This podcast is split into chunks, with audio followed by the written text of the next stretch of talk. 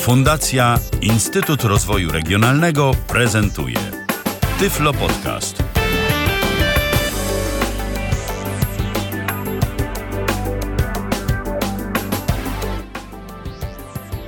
Poczynamy kolejne spotkanie z Tyflo Podcastem na żywo na antenie Tyflo Radia.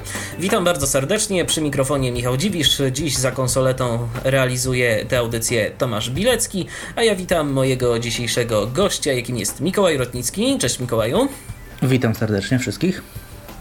E, dziś porozmawiamy na temat, który może wydawać się z jednej strony oczywisty, ale tym wszystkim oczywisty, którzy już korzystają od jakiegoś czasu z urządzeń firmy Apple i zdążyli się przyzwyczaić do różnego rodzaju no, czasem można powiedzieć dziwactw, które cechują ten ekosystem, a czasem e, całkiem niezłych rozwiązań. Bo dziś rozmawiać będziemy właśnie o ekosystemie Apple, będziemy rozmawiać także o Apple ID. Ta audycja jest szczególnie dla tych wszystkich, którzy dopiero zastanawiają się, czy dozbroić się w urządzenie typu iPhone, iPad e, albo iPod e, wyposażone w system iOS.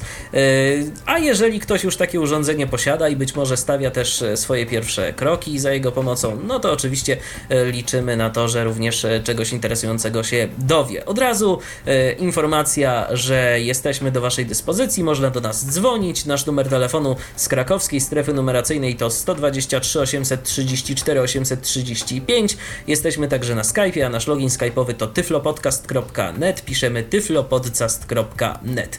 Po tym wstępie myślę, że możemy przejść do rzeczy. Może Mikołaju, zanim o Apple ID powiedzmy słów kilka, Yy, tak chociaż bardzo ogólnie, yy, czym właściwie różni się ekosystem Apple dla takiego użytkownika, który korzystał kiedyś yy, czy z Symbiana, czy na przykład planuje migrację z Androida na Apple, co go może zdziwić, z czym będzie musiał się pogodzić, jeżeli chodzi o przesiadkę na i urządzenie?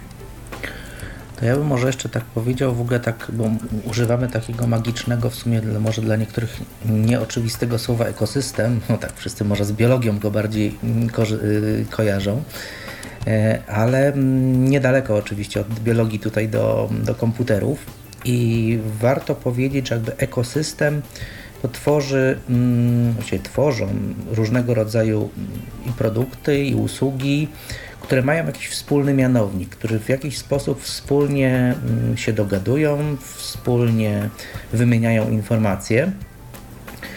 I można by powiedzieć, że teraz obserwujemy już od kilku ładnych lat, od czasu, kiedy też mamy dosyć dynamiczny rozwój internetu, mm, jak różne firmy, różne korporacje, mm, z reguły dosyć duże, bo tak się po prostu rozwinęły, E, same e, dzięki swoim też użytkowników, jak one e, się rozwijają, jak rozbudowują ekosystemy swoich produktów, swoich usług.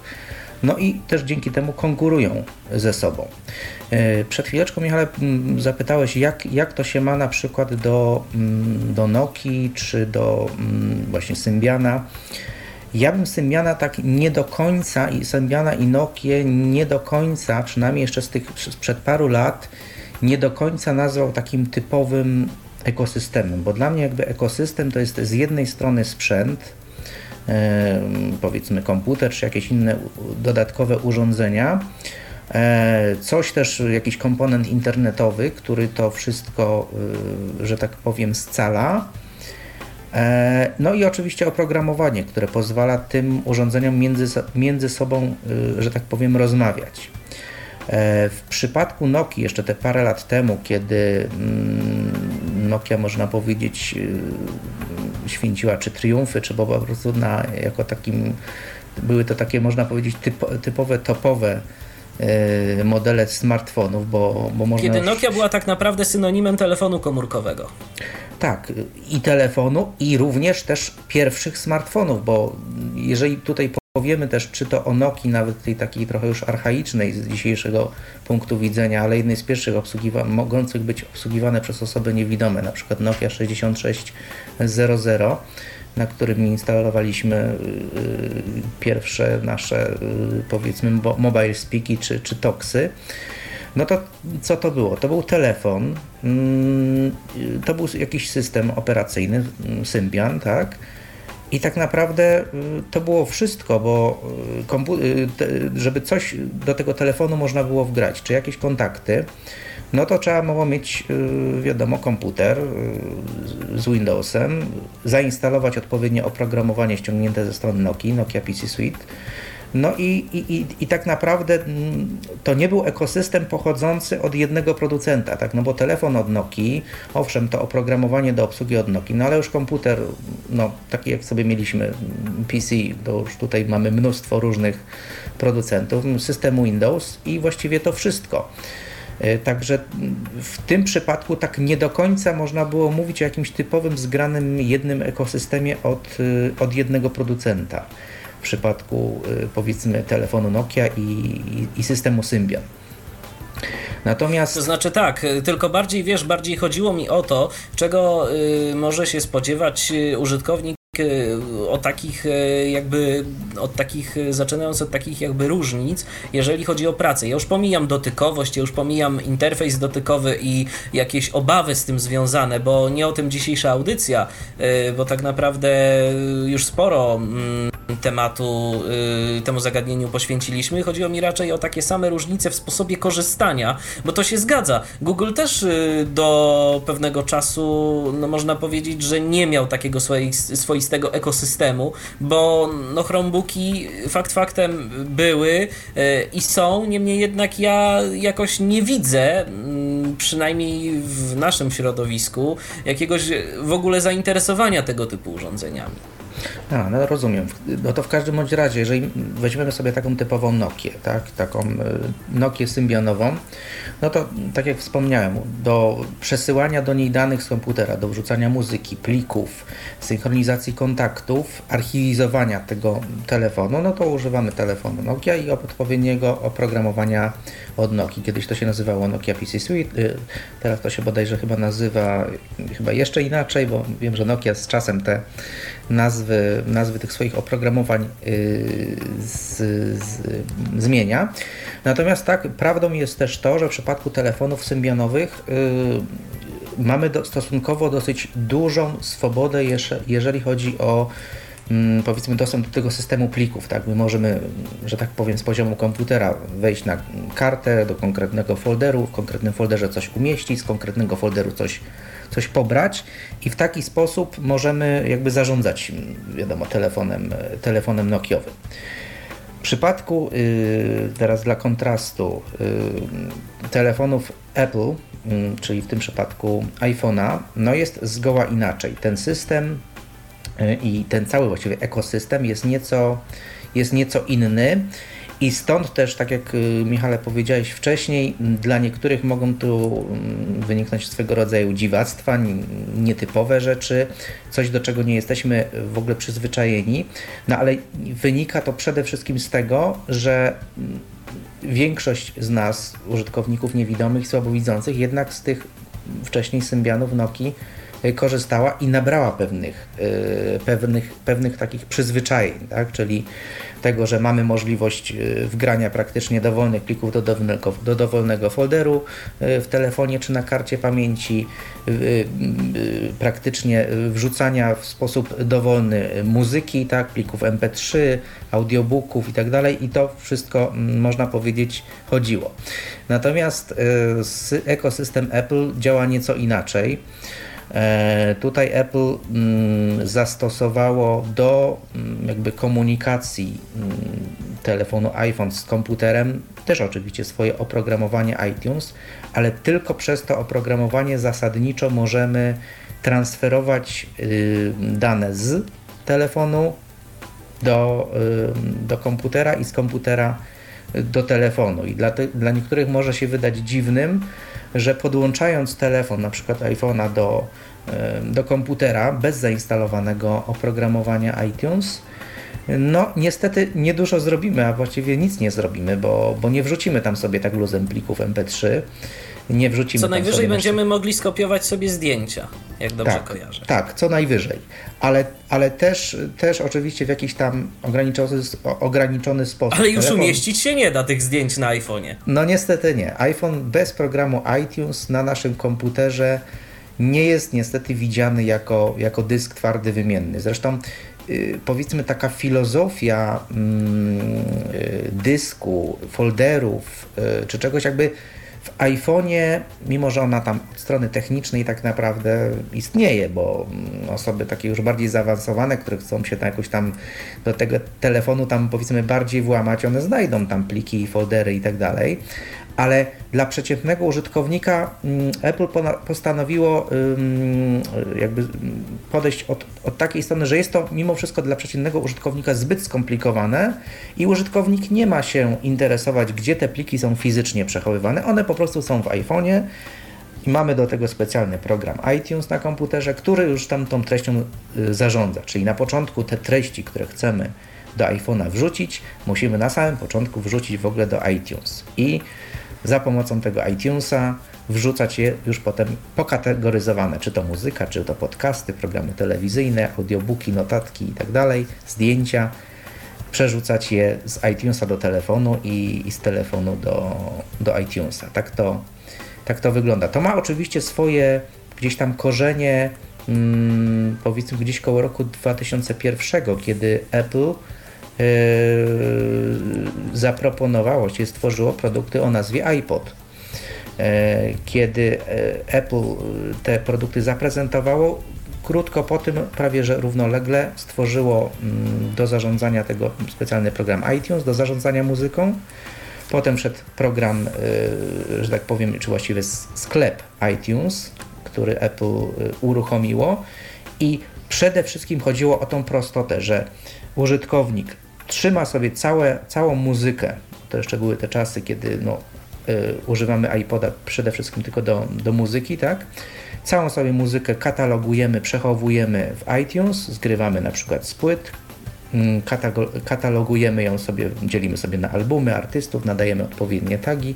Potem, jak wszedł już sklep y, iTunes, kupujemy też tą muzykę i bez problemu mm, podłączając tylko naszego iPoda możemy tą muzykę bardzo szybko synchronizować. Nie musimy się martwić w jaki folder, do jakiego, mm, do jakiego tam folderu, czy do jakiego, w jakie miejsce ta muzyka i w formie jakich plików trafia. Po prostu trafia i jest już wszystko ładnie poukładane w naszym urządzeniu. No i stąd się ta filozofia wzięła, z tej, jeszcze sprzed ponad tych powiedzmy 12 lat, no i ona pokotuje cały czas do dzisiaj. To jest jakieś oczywiście inne podejście, odmienne od tego, co znamy y, powiedzmy z Windowsa. Nie wszystkim musi się to podobać, no ale tak Apple postanowiło. W ogóle, jeżeli chodzi o aplikacje, które możemy sobie instalować na i-urządzeniu, y, to ja mam też takie wrażenie, że Apple ma taką y, filozofię, że aplikacja i dane tej aplikacji stanowią jedną całość z wyjątkiem pewnych typów danych, takich jak na przykład y, dokumenty czy zdjęcia, które możemy sobie jakimiś tam drogami systemowymi migrować między tymi urządzeniami. Ale to nie jest tak, że dowolny plik możemy sobie wyeksportować y, czy zaimportować do dowolnej aplikacji. Są na to pewne obostrzenia. Y, chyba największe obostrzenia dotyczą muzyki, prawda? E, tak, tak, zgadza się. Apple, Apple postanowiło, że mm, ja to tak sobie nazwałem, że przynajmniej jeżeli tutaj oczywiście mówimy o iPhone'ach czy iPadach, czyli systemie iOS, to jest taki system mm, powiedzmy aplikacjocentryczny, czyli jakbym to, to, to, rozwinął, czyli jakby nie mamy tej filozofii, yy, o, o, czym wcześniej wspomniałem, dysku, tam C, D, E i tak dalej, i jakiegoś podziału na foldery i teraz my sobie nurkujemy w te miejsca jakąś tam powiedzmy przeglądarką i otwieramy, tego nie ma w iPhone'ie. My po prostu dane pliki, jak importujemy sobie do, do, do iPhone'a, czy chociażby nawet z maila, to jest najprostszy przykład. Ktoś nam przysyła załącznik tak, z jakimiś zdjęciami i jeżeli na to zdjęcie sobie mm, klikniemy, czy właściwie mm, podwójnie je stukniemy, używając voiceovera, czy jeżeli ktoś nie używa voiceovera, na przykład z osobą słabowidzącą, to wystarczy po prostu dotknąć, to nie pojawia nam się opcja Y, na tym zdjęciu czy na tym, na tym y, załączniku zapisz na, w konkretnym miejscu, w konkretnym folderze. Jeżeli jest to zdjęcie, to opcja zapisania powoduje jego zapisanie automatycznie do, do biblioteki y, w danym urządzeniu. Jeżeli to jest plik na przykład, nie wiem, PDF albo plik, no nie wiem, jakiś jeszcze inny TXT, to w momencie jego kliknięcia pojawi nam się menu, w jakiej aplikacji my to chcemy otworzyć, tak? I pojawią się nam do wyboru aplikacje, które ten plik są w stanie obsłużyć. Także nie ma tutaj tej filozofii, e, że te pliki sobie są jakoś luźno, tylko są zawsze powiązane z daną aplikacją.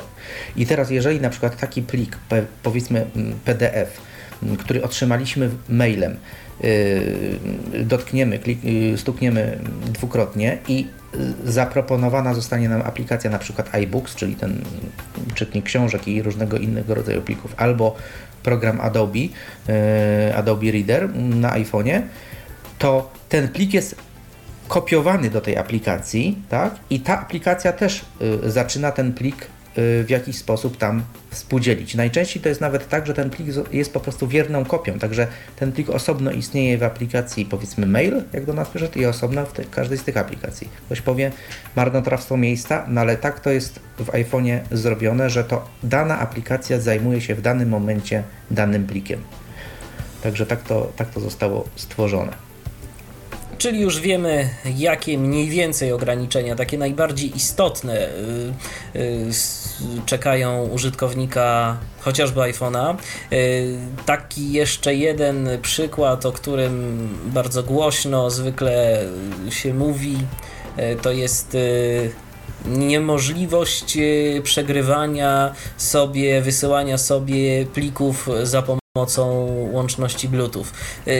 Ja kiedy się z tym spotykam, y, z tym zarzutem, powiem szczerze, y, że zawsze się dziwię, y, bo naprawdę nigdy, kiedy używałem Symbiana, nigdy nie używałem Bluetootha do przesyłania między znajomymi plików. Jakoś nigdy nie zaszła taka potrzeba.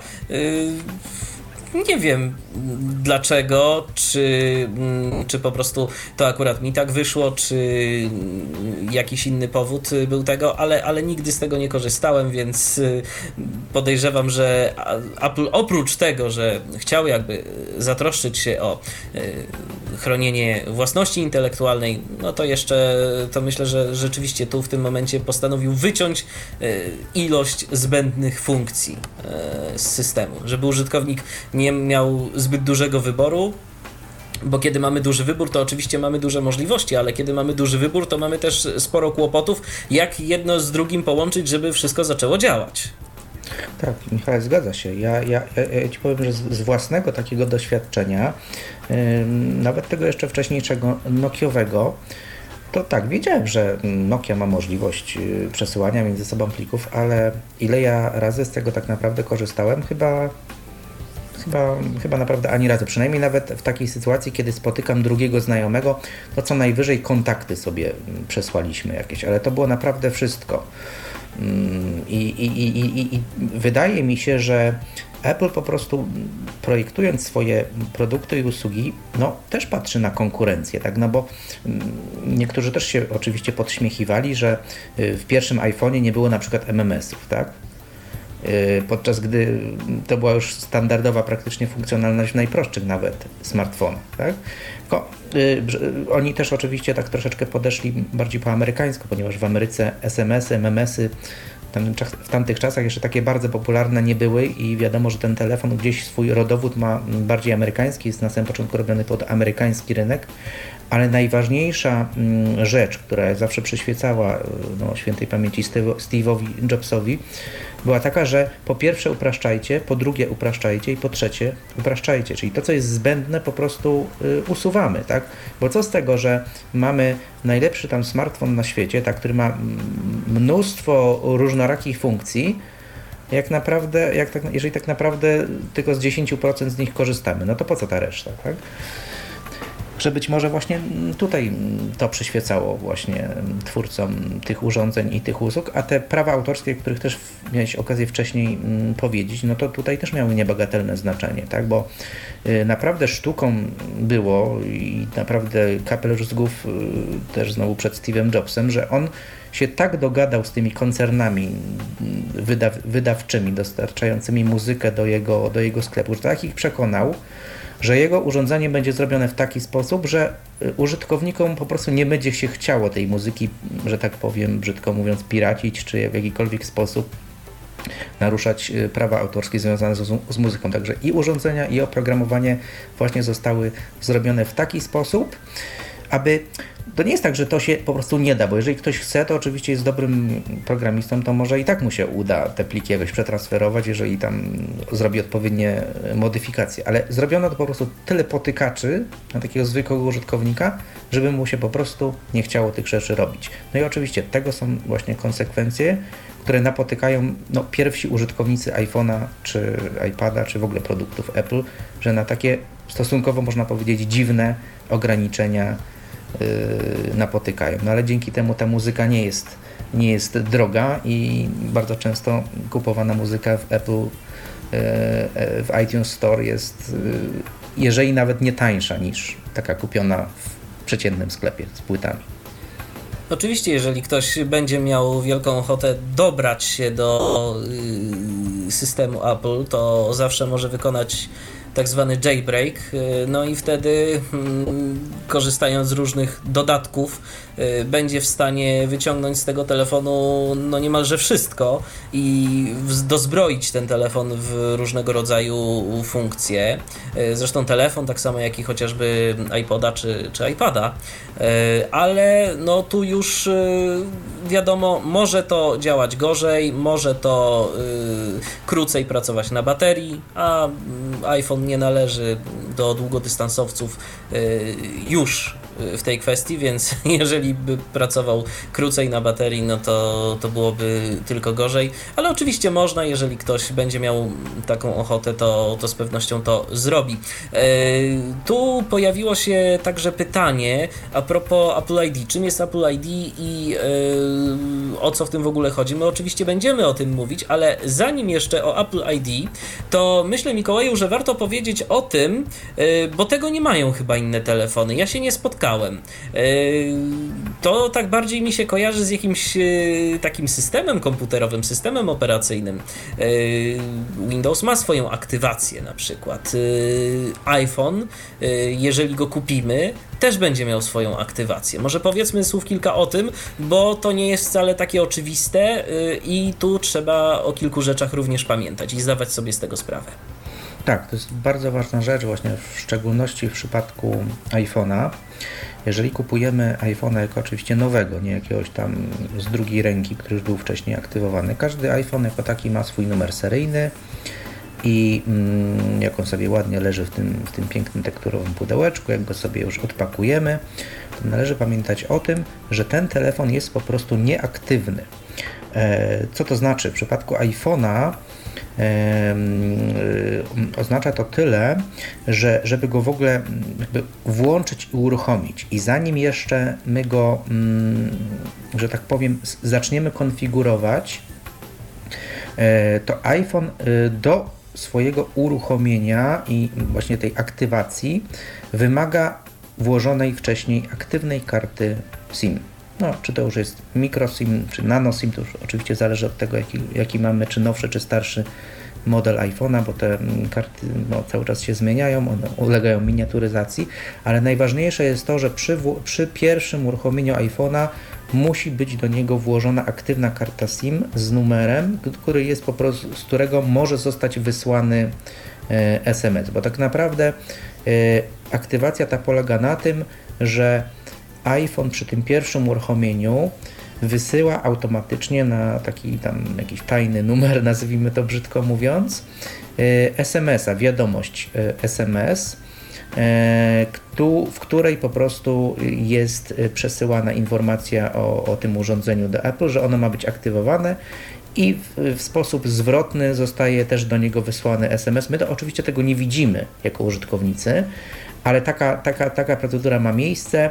Y, ja nawet się spotkałem z czymś takim, nie wiem czy ty Michale się spotkałeś, ale jeżeli mm, nawet u operatora danego, mm, przynajmniej tak wiem, że w Orange'u było, y, jeżeli ktoś kupował na przykład iPhone'a z abonamentem, to tam w umowie nawet była taka informacja, że jakby też wyrażamy zgodę na to, że, że zostanie wysłany po prostu ten SMS do Apple, no bo akurat Apple ma po prostu też umowy z, z, poszczególnymi operatorami, którzy jakby są świadomi tego, no Apple też wiadomo, że jest tego jakby świadomy, no ale głównie operatorzy, że taka procedura istnieje i, i taką procedurę też operatorzy komórkowi muszą jakby wspierać, tak, tego, tej aktywacji telefonu.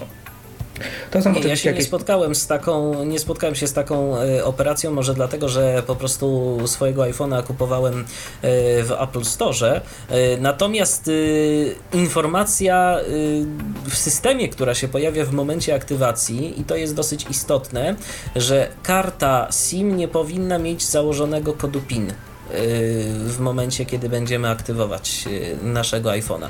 Więc jeżeli kartę będziemy przekładać z innego telefonu, y, to warto już w tym telefonie ten PIN wyłączyć. Ja pamiętam, że u mnie to wyglądało w ogóle śmiesznie, bo to mogła być operacja, która pójdzie tylko w jedną stronę. Bo ja przesiadałem się z Nokia 51, a tam wiadomo jest karta y, pełnowymiarowa SIM na iPhone'a 5, e, a tam znowu mamy nano SIM. Więc operacja wygląda w ten sposób, że trzeba było zdjąć na Noki e, ten kod e, blokady, kod, kod no i w tym momencie trzeba było kartę przyciąć. I teraz chwila prawdy. Czy uda się czy ten kod został prawidłowo zdjęty, czy tam się wszystko y, na karcie zapisało tak jak trzeba i czy karta została dobrze przycięta. To dwie zmienne, y, które y, zadecydowały o tym, iPhone'a uda się aktywować. No ale się udało. Mhm. No, Michał, przypomniałeś mi też o jednej, o jednej właśnie rzeczy, mm, bo... Mm, Mikołaju, jakbym mógł Cię prosić, żebyś rozłączył się i ponownie połączył, bo mamy y, jakiś mały problem, tak zaczyna Cię przycinać bardzo, bardzo nieładnie, ale zaraz pewnie jak to zrobisz, to y, połączymy się znowu i będzie to wszystko działało, a w momencie, kiedy Mikołaj się łączy, ja przypomnę namiary do nas 123 834 835, to jest nasz numer telefonu stacjonarnego. tyflopodcast.net, piszemy tyflopodcast.net, to jest nasz radiowy Skype. Mikołaj jest już z nami i mam nadzieję, że jest wszystko w porządku, więc proszę kontynuuj swoją myśl. E, więc przypomniałeś mi, Michale, takiej dosyć e, chyba istotnej rzeczy, mianowicie e, wielu nowych użytkowników, w szczególności niewidomych i słabowidzących iPhone'a, którzy chcą na samym początku w jakiś sposób tak zapoznać się troszeczkę też z tym urządzeniem.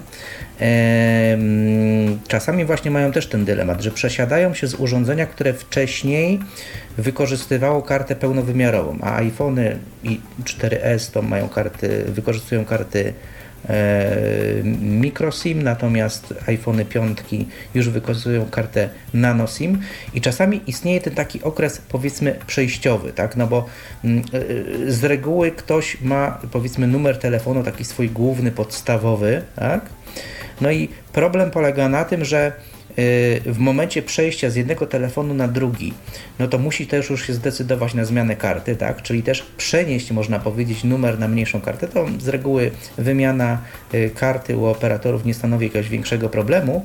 Natomiast potem jest kwestia troszeczkę też nauki tego, prawda, telefonu. I ja mm, stosunkowo mm, często y, spotykam się z takimi właśnie sytuacjami, że ktoś się dopiero chce nauczyć y, obsługi y, iPhone'a i jak właśnie może to zrobić jakby tak na sucho. No, na sucho może to zrobić tylko wtedy, kiedy go wcześniej oczywiście aktywuje. Dlatego ja polecam, jeżeli komuś nie jest, że tak powiem, szkoda tam kilku złotych dodatkowo wydać, zaopatrzyć się w, e, nazwijmy to taką tymczasową kartę mm, SIM z jakiegoś tam powiedzmy startera, tak, mm, na doładowanie. I za pomocą takiej karty sobie iPhone'a aktywować, tak, poużywać go sobie mm, troszeczkę przez jakiś czas, przyzwyczaić się, nauczyć. I dopiero potem, jak już będziemy jakby pewni, że tak, już, już dosyć dobrze umiemy go w takim podstawowym zakresie z niego korzystać, to, to wtedy możemy się wtedy zdecydować o, z, z, przeniesieniem numeru y, z, z dużej karty na małą i potem już. To taka moja ewentualnie rada w tej kwestii. Są też tacy, którzy od razu skaczą na głęboką wodę, yy, chociażby po wysłuchaniu jakichś tam iluś audycji z Tyflo Podcastu yy, i od razu się przerzucają na iPhone'a. Oczywiście można w ten sposób, bo czemu nie? Yy, myślę, że nie ma jakichś większych przeciwwskazań. Użytkownik yy, w miarę sprawny, manualnie powinien sobie spokojnie z tym urządzeniem poradzić, no ale oczywiście jeżeli ktoś ma ochotę sobie zrobić taki bufor bezpieczeństwa, w postaci dodatkowej karty SIM i takiego okresu na przystosowanie się do nowego ekranu do ekranu dotykowego, to jak najbardziej można. E, aktywacja e, to jest proces, e, który nie jest niczym skomplikowanym, tak jak powiedziałeś, tam gdzieś po kryjomu mm, iPhone wysyła SMS-a. W przypadku iPodów i iPadów takiej procedury nie ma, prawda? Nie, nie ma, dlatego że mm, te urządzenia są y, no, zasadniczo nie. Dobrze, dobrze, kontynuuj Mikołaj. Zasadniczo te urządzenia nie posiadają y, karty SIM, no z pewnym wyjątkiem, chyba że posiadamy iPada z, z, z, możliwością łączności komórkowej, ale nawet ta wersja iPada takiej aktywacji mm, przez wysłanie SMS-a nie przeprowadza, ponieważ w ogóle iPad y, nawet z możliwością korzystania z sieci komórkowej SMS-ów wysyłać ani odbierać nie może. Także to jest tylko charakterystyczna cecha iPhone'ów ale warto o tym wiedzieć, gdyby ktoś e, miał ochotę skorzystać właśnie z iPhone'a, że no, trzeba, trzeba jednak mieć kartę bez y, zabezpieczenia y, SIM-em, y, kodem PIN na karcie SIM. Mamy telefon, dodzwonił się do nas Patryk. Witaj Patryku. E, witam bardzo serdecznie. Mm, Słuchamy cię. Ja chciałem powiedzieć, yy, bardzo, no, to, że bardzo się cieszę, że w ogóle jest taka audycja o tym systemie iOS i w ogóle mam nadzieję, że też, też będzie można również powiedzieć o, o takich wadach, w zasadzie takich minu, minusach tego systemu iOS również, które zauważyłem, ponieważ ja się przesiadłem yy, z Androida i to w zasadzie była taka szybka przesiadka dość. Y, no i co mi się. A Patryku, co... to ja może zapytam od razu najpierw, zanim będziesz mówił o wadach, dlaczego się przesiadłeś? To znaczy się tak, yy, znaczy nie to, ja chciałem również powiedzieć i o plusach i o wadach. Mm, tak, to o, znaczy o tak, to... ale, ale właśnie, ale, ale co, było, co, było, co było powodem? Czy właśnie to, że, bo to mnie ciekawi, bo y, coraz więcej mówi się o dostępności Androida i o jego możliwościach, ale y, chciałem się zapytać, y, jak to u Ciebie było w praktyce? Czy to dlatego, że, że jednak ten Android nie, no nie oferował Ci tego, co, co potrzebowałeś, czy, czy były jakieś inne powody? Powiem tak, Yy, moja taka mm, w zasadzie przygoda z jakim pierwszym, pierwszym iPhone'em, no to była gdzieś tak w 2010 roku u koleżanki, która mi pokazała iPhone'a jeszcze 3GS, mm, czy to był 2009 nawet jeszcze, pierwszy voice-over. No i w zasadzie już mnie po prostu zamurowało, jak, jak, jak to zobaczyłem, bo to w zasadzie była taka pierwsza komórka gadająca, z jaką miałem czynność, znaczy styczność. Yy, no i yy, no i tak mnie to za zamurowało. No i potem dostałem telefon LG yy, w, w zeszłym roku, to było z Androidem, w którym był Android 4.03. No i po prostu myślałem, że innego rozwiązania nie ma, bo tam był ten Android 4.0. No i po prostu sobie pomyślałem, że to ojejku, w ogóle gestów to nie miało żadnych wyjaśnień mi coś tam klikało, nie klikało, no i potem wiesz, yy, Państwo, no nie było żadnej aktualizacji do mojego LG, czyli do Androida 4.1, jak już się potem dowiedziałem, że taki Android jest. Ale miałem okazję przetestować Androida 4.1 na telefonie takim pożyczonym, no i mówiąc szczerze, yy, wiele, wiele było do życzenia właśnie, jeżeli chodzi o pisanie. Jakoś strasznie ciężko, topornie mi się na tym Androidzie pisało w ogóle na tych klawiaturach. Jakoś tak, nie wiem, tak te gesty, one raz chciały działać, raz nie chciały. No to dlatego przerzuciłem się na iPhone'a. A że akurat Rozumiem. Od... Czyli, czyli twoim zdaniem, e, jeżeli na chwilę obecną chodzi, e, jeżeli chodzi o taką dostępność i taki użytek codzienny, to jednak e, polecałbyś naszym słuchaczom jednak iPhone'a, tak? Tak, ja strasznie jestem po prostu za, zadowolony, jeżeli chodzi dobrze, o dostępność. Dobrze, Patryku, y, to teraz proponuję, żebyś kilka y, słów o tych wadach powiedział. To znaczy tak, pierwsza wada w ogóle to było w ogóle karkołomna rzecz. Ja musiałem o to osobę widzącą prosić i przez to mam dwa Apple ID założone. Pierwsze chciałem sobie założyć konto w App Store. No tam mówię wszystko fajnie. Mm, tam jeszcze się z, koleża z koleżanką konsultowałem, która mi powiedziała załóż sobie przez stronę, bo właśnie i tu jest wada, ponieważ jak zaukładasz przez telefon i robisz to zbyt wolno, sesja wygasa. To też jest myślę taka jedna z wad. Jeżeli to robimy przez telefon, no to wygasa sesja. No to robię sobie przez stronę. Przez telefon, w sensie przez iPhone'a, yy, poprzez przeglądarkę internetową, yy, przez Safari, tak? Tak, że przez, przez. Ten, przez ten App Store tak właściwie, bo, bo tam Safari to jest taki element interaktywny jakby y, w tym, a tak naprawdę wypełnia się to z, z poziomu, z poziomu sklepu. No i moja, moja niespodzianka była taka, że ja sobie po prostu za, zapisuję, tam zakładam konto, nagle on prosi mnie o podanie mojej karty płatni, numeru karty płatniczej. Yy, I co mnie zdziwiło, ja nie chciałem podawać te, te, tego numeru tej karty, po prostu chciałem mieć darmowe Apple ID, bo wiem, że taka możliwość jest i przez stronę mogłem sobie o tym zapomnieć. Yy, po tak, prostu to o tym będziemy też mówić, na co, na co warto zwracać uwagę. To, to powiemy o tym za momencik. To może jeszcze, Patryku, o, o jakichś kolejnych wadach, jakie, jakie zaobserwowałeś? Yy, zauważyłem, dokładnie od wczoraj mam, yy, tak naprawdę miałem, mam kartę SIM, bo tak się złożyło, że sobie kupiłem nowy numer, bo tam telefon był kupiony na firmę i on jest tylko na Orange i wolałem nie ryzykować i kupić sobie zestaw z Orange kontakty. Yy, zauważyłem, że jeżeli ja sobie robię tym flikiem, na przykład palcem yy, jeżdżę sobie po kontaktach, to on sobie jeździ po tych kontaktach jak mu się podoba. Raz on jest sobie przy literze A, raz jest przy literze Z i po prostu nie ma, znaczy trzeba używać tego takiego, co jest po prawej, indeks tabeli się to tak ładnie nazywa i wtedy jakoś to, jakoś to działa, ale jeszcze to nie jest to. To samo się dzieje przy Safari, że często jak przeglądam strony na przykład, yy, chociażby Tyflo Podcastu, on sobie na przykład czyta tym Tyflo Podcast w Radiu N, coś tam i nagle przerywa i przeskakuje sobie na sam koniec ekranu, sam od siebie.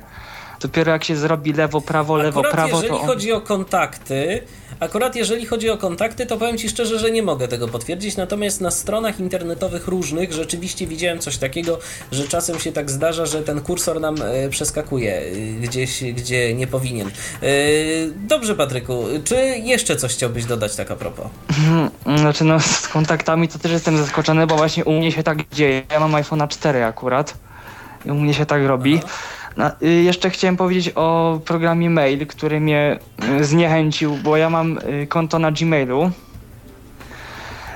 No i z programem Mail była taka sytuacja, że dostawałem bardzo dziwne maile, to on sobie odbierał.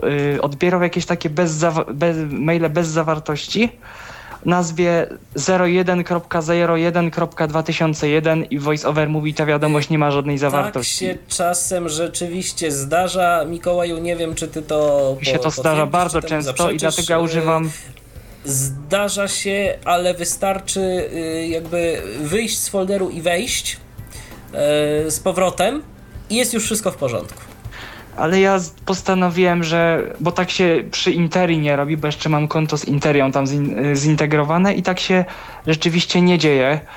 Y, ja używam Gmaila od Google, który jest po prostu rewelacyjnym programem i każdemu go polecam, jest świetny.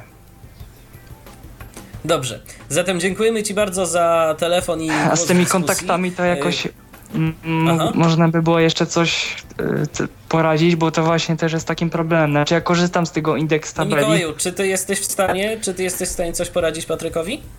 Znaczy, tak się wsłuchałem i mm, zastanawiam się, mm, Patryku, czy e, nie jest to też troszeczkę kwestia mm, przećwiczenia sobie jeszcze troszeczkę bardziej gestów twoich, które, które wykonujesz. E, znaczy ja robię wszystko, jakby... co się dzieje w momencie, bo on, jak wejdę sobie do kontaktów po restarcie telefonów, to on czyta nagłówkami A, B, C, D, E, F, G, H, J, K po kolei. Natomiast jak już hmm, robię tak. operację na jakimś kontakcie i daję wróć, to on potem i robię jeszcze raz po nagłówkach, to on już, już głupieje i tak sobie przeskakuje. Śmiesznie. Yy, Patry, aha, czyli tobie chodzi o to, że ty nie chciałbyś yy, korzystać. Yy, to nie jest tak, że w momencie poruszania się po konkretnych kontaktach, tylko kiedy wybierzesz sobie na pokrętle nagłówki i wtedy, yy, i wtedy to ci skacze, tak? Tak. A to ja to muszę potwierdzić niestety i to, to się zgadza. Ja też mam czasem z Nawet problem, jak robię dlatego ja już od dawien dawna, dlatego ja już od dawien dawna nie korzystam z opcji przemieszczania się po nagłówkach e, w tych e, opcjach, gdzie jest e, możliwość korzystania z indeksu tabeli. Tak się po prostu dzieje, ja też tak kiedyś miałem. Myślałem, że kiedy poruszasz się po kolejnych kontaktach, to, to nie. Coś takiego, się, coś takiego się u mnie nie dzieje. Natomiast rzeczywiście, jeżeli mam możliwość korzystania z indeksu tabeli, ja zdecydowanie wybieram tę opcję, bo ona po prostu zawsze działa. Aha. No to, tak. to w takim razie. Także, to... Bardzo. Także tyle mogę Ci powiedzieć w tej kwestii. W takim razie bardzo, bardzo dziękuję jeszcze raz. No i jeszcze jedna wada, Dziękujemy. pisanie polskich znaków. Aha. O, pisanie polskich znaków w pisaniu bezwzrokowym to jest masakra. Tyle powiem. No to, to już jest. To, to, to już mogę jest, Cię, Patryku, już... tak troszeczkę yy, w cudzysłowie, no nie wiadomo czy uspokoić, ale mm, obiecująco wygląda to przynajmniej w y, najnowszym systemie iOS 7, który na jesieni wejdzie. Tam to tym, ja słyszałem, że we wrześniu, w tym miesiącu. Nie. Y, no najprawdopodobniej we wrześniu będzie prezentacja nowych y, produktów i, jak mówię, najprawdopodobniej Apple cały czas na ten temat milczy, więc mhm. najprawdopodobniej. Cała nadzieja w tym, że się sporo zmieni w tej kwestii i będziemy oczywiście także starali się informować na bieżąco, y, jak siódemka wygląda. Dobrze, Patryku, dziękuję za telefon. Dziękuję Pozdrawiam bardzo. i przypominam o naszych namiarach 123 834 835 tyflopodcast.net to jest z kolei nasz Skype. Y, Mikołaju, to teraz jeszcze proponuję, abyśmy powiedzieli słów kilka na temat y, samego Apple ID, bo to jest kolejny krok tak naprawdę, aby w ogóle z tego dobrodziejstwa, jakie oferuje nam e, urządzenie wyposażone w iOS, w pełni skorzystać. E, z czym właściwie jest Apple ID, do czego nam może się przydać i jak je założyć tak najskuteczniej. No więc tak najprościej rzecz biorąc, y, Apple ID jest naszą po prostu taką jakby tożsamością Apple'ową, czyli jakby takim identyfikatorem, który mm, w połączeniu mm, z hasłem, które, stosujemy, nasz Apple ID i hasło w różnych usługach e, Apple'owych, e, jeżeli je podajemy, to jesteśmy po prostu jakby jednoznacznie identyfikowani jako ten, a nie inny użytkownik. E, Apple ID zostało wprowadzone przez Apple'a, jak uruchomili sklep iTunes Store z muzyką. Czyli jak tylko użytkownicy iPodów jeszcze wtedy mm, tylko mm, zaczęli, mm, mieli, zaczęli mieć możliwość korzystania z, z tego sklepu, no to Apple wymyśliło coś takiego jak Apple ID. I to jest taki identyfikator, który my sobie zakładamy, no zasadniczo wtedy to jeszcze było przy pierwszym powiedzmy uruchomieniu albo korzystaniu właśnie z tego iTunes, iTunes Store. I tak zasadniczo nasz Apple ID y, jest to, mm, ma on formę adresu e-mail i może, może być y, on zastosowany jako nasz e-mail istniejący. No właśnie najlepiej jakby tak było, tak? Istniejący nasz adres e-mail, który sobie wcześniej gdzieś założyliśmy, czy na Gmailu, czy na WP, czy na Onecie, czy na jakimś jeszcze innym mm, powiedzmy portalu, jak również na naszych ewentualnie prywatnych kontach mailowych, jeżeli takowe posiadamy w naszych prywatnych domenach. Takie coś może być wykorzystane do założenia naszego mm, Apple ID w momencie, kiedy my go sobie zakładamy. Natomiast w jaki sposób możemy go założyć? Sposobów jest kilka, ale już na wstępie powiem, że każdy z nich rodzi pewne konsekwencje, łącznie z takimi, o których przed chwileczką też miał yy, problem z nimi Patryk. Mianowicie, yy, Apple ID możemy utworzyć bezpośrednio z naszego urządzenia i to się odbywa już na tym powiedzmy etapie, oczywiście jeżeli tworzymy go jako, jako pierwszy, jako nasz nowy, jeszcze takiego Apple ID nie mamy, to mm, tworzy się to właśnie przy mm, konfiguracji urządzenia na samym początku, przy konfiguracji go jako nowe urządzenie z nowym Apple ID. To jest jeden ze sposobów. Drugi sposób to jest y, zakładanie Apple ID z poziomu aplikacji iTunes i to zarówno y, pod systemem Windows, jak i pod systemem Mac. W momencie, kiedy my mm, uruchamiamy sklep iTunes Store w ramach, y, w, ramach, w ramach programu iTunes i chcemy mm, się zalogować, mamy możliwość utworzenia naszego mm, konta Apple ID i trzeci sposób to jest przez stronę internetową mm, pod adresem appleid.apple.com ukośnik.pl, bo wtedy będziemy mieć dostęp do polskiego interfejsu. To są takie trzy podstawowe sposoby tworzenia tego naszego Apple ID. I w tym miejscu bardzo y, gorąco chciałbym zaapelować do wszystkich y, użytkowników y, nowych, właśnie potencjalnych też, czy właśnie wchodzących w świat Apple'a, żeby nie tworzyć więcej niż jednego Apple ID. Że, bo, bo można, tak? Można sobie stworzyć w jednej usłudze taki, w drugiej taki, w trzeciej siaki, a potem się okazuje, że to wszystko ze sobą nie będzie grało, ponieważ z danym Apple ID są skojarzone zawsze nasze zakupy w sklepie, czy to aplikacji, czy to muzyki, po naszym Apple ID są synchronizowane oczywiście kontakty w iCloudzie, o którym za chwileczkę, za chwilkę y, też powiemy. I wszelkiego rodzaju nasze, wszelkiego rodzaju powiedzmy usługi i mm, te rzeczy, z których korzystamy w świecie Apple'a są z, yy, skojarzone z danym Apple ID. I teraz, gdybyśmy mieli ich kilka, no to teraz które? To teraz które mamy wykorzystać. To nie będzie ze sobą grało tak, jak powinno. Dlatego pierwsza zasada numer jeden, tworzymy zawsze jed, jedno, jedyne Apple ID i z niego korzystamy zasadniczo na wszystkich urządzeniach. Oczywiście pewne, pewne wyjątki, o czym na samym końcu jeszcze dzisiaj mm, powiemy, ale zasadniczo, zasadniczo yy, to podkreślam każdemu nowemu użytkownikowi, tworzymy i korzystamy potem na wszystkich innych urządzeniach tylko z jednego Apple ID. To jest, to jest bardzo ważne. Bo potem, gdybyśmy mieli ich więcej, to może się to wszystko nam rozjechać.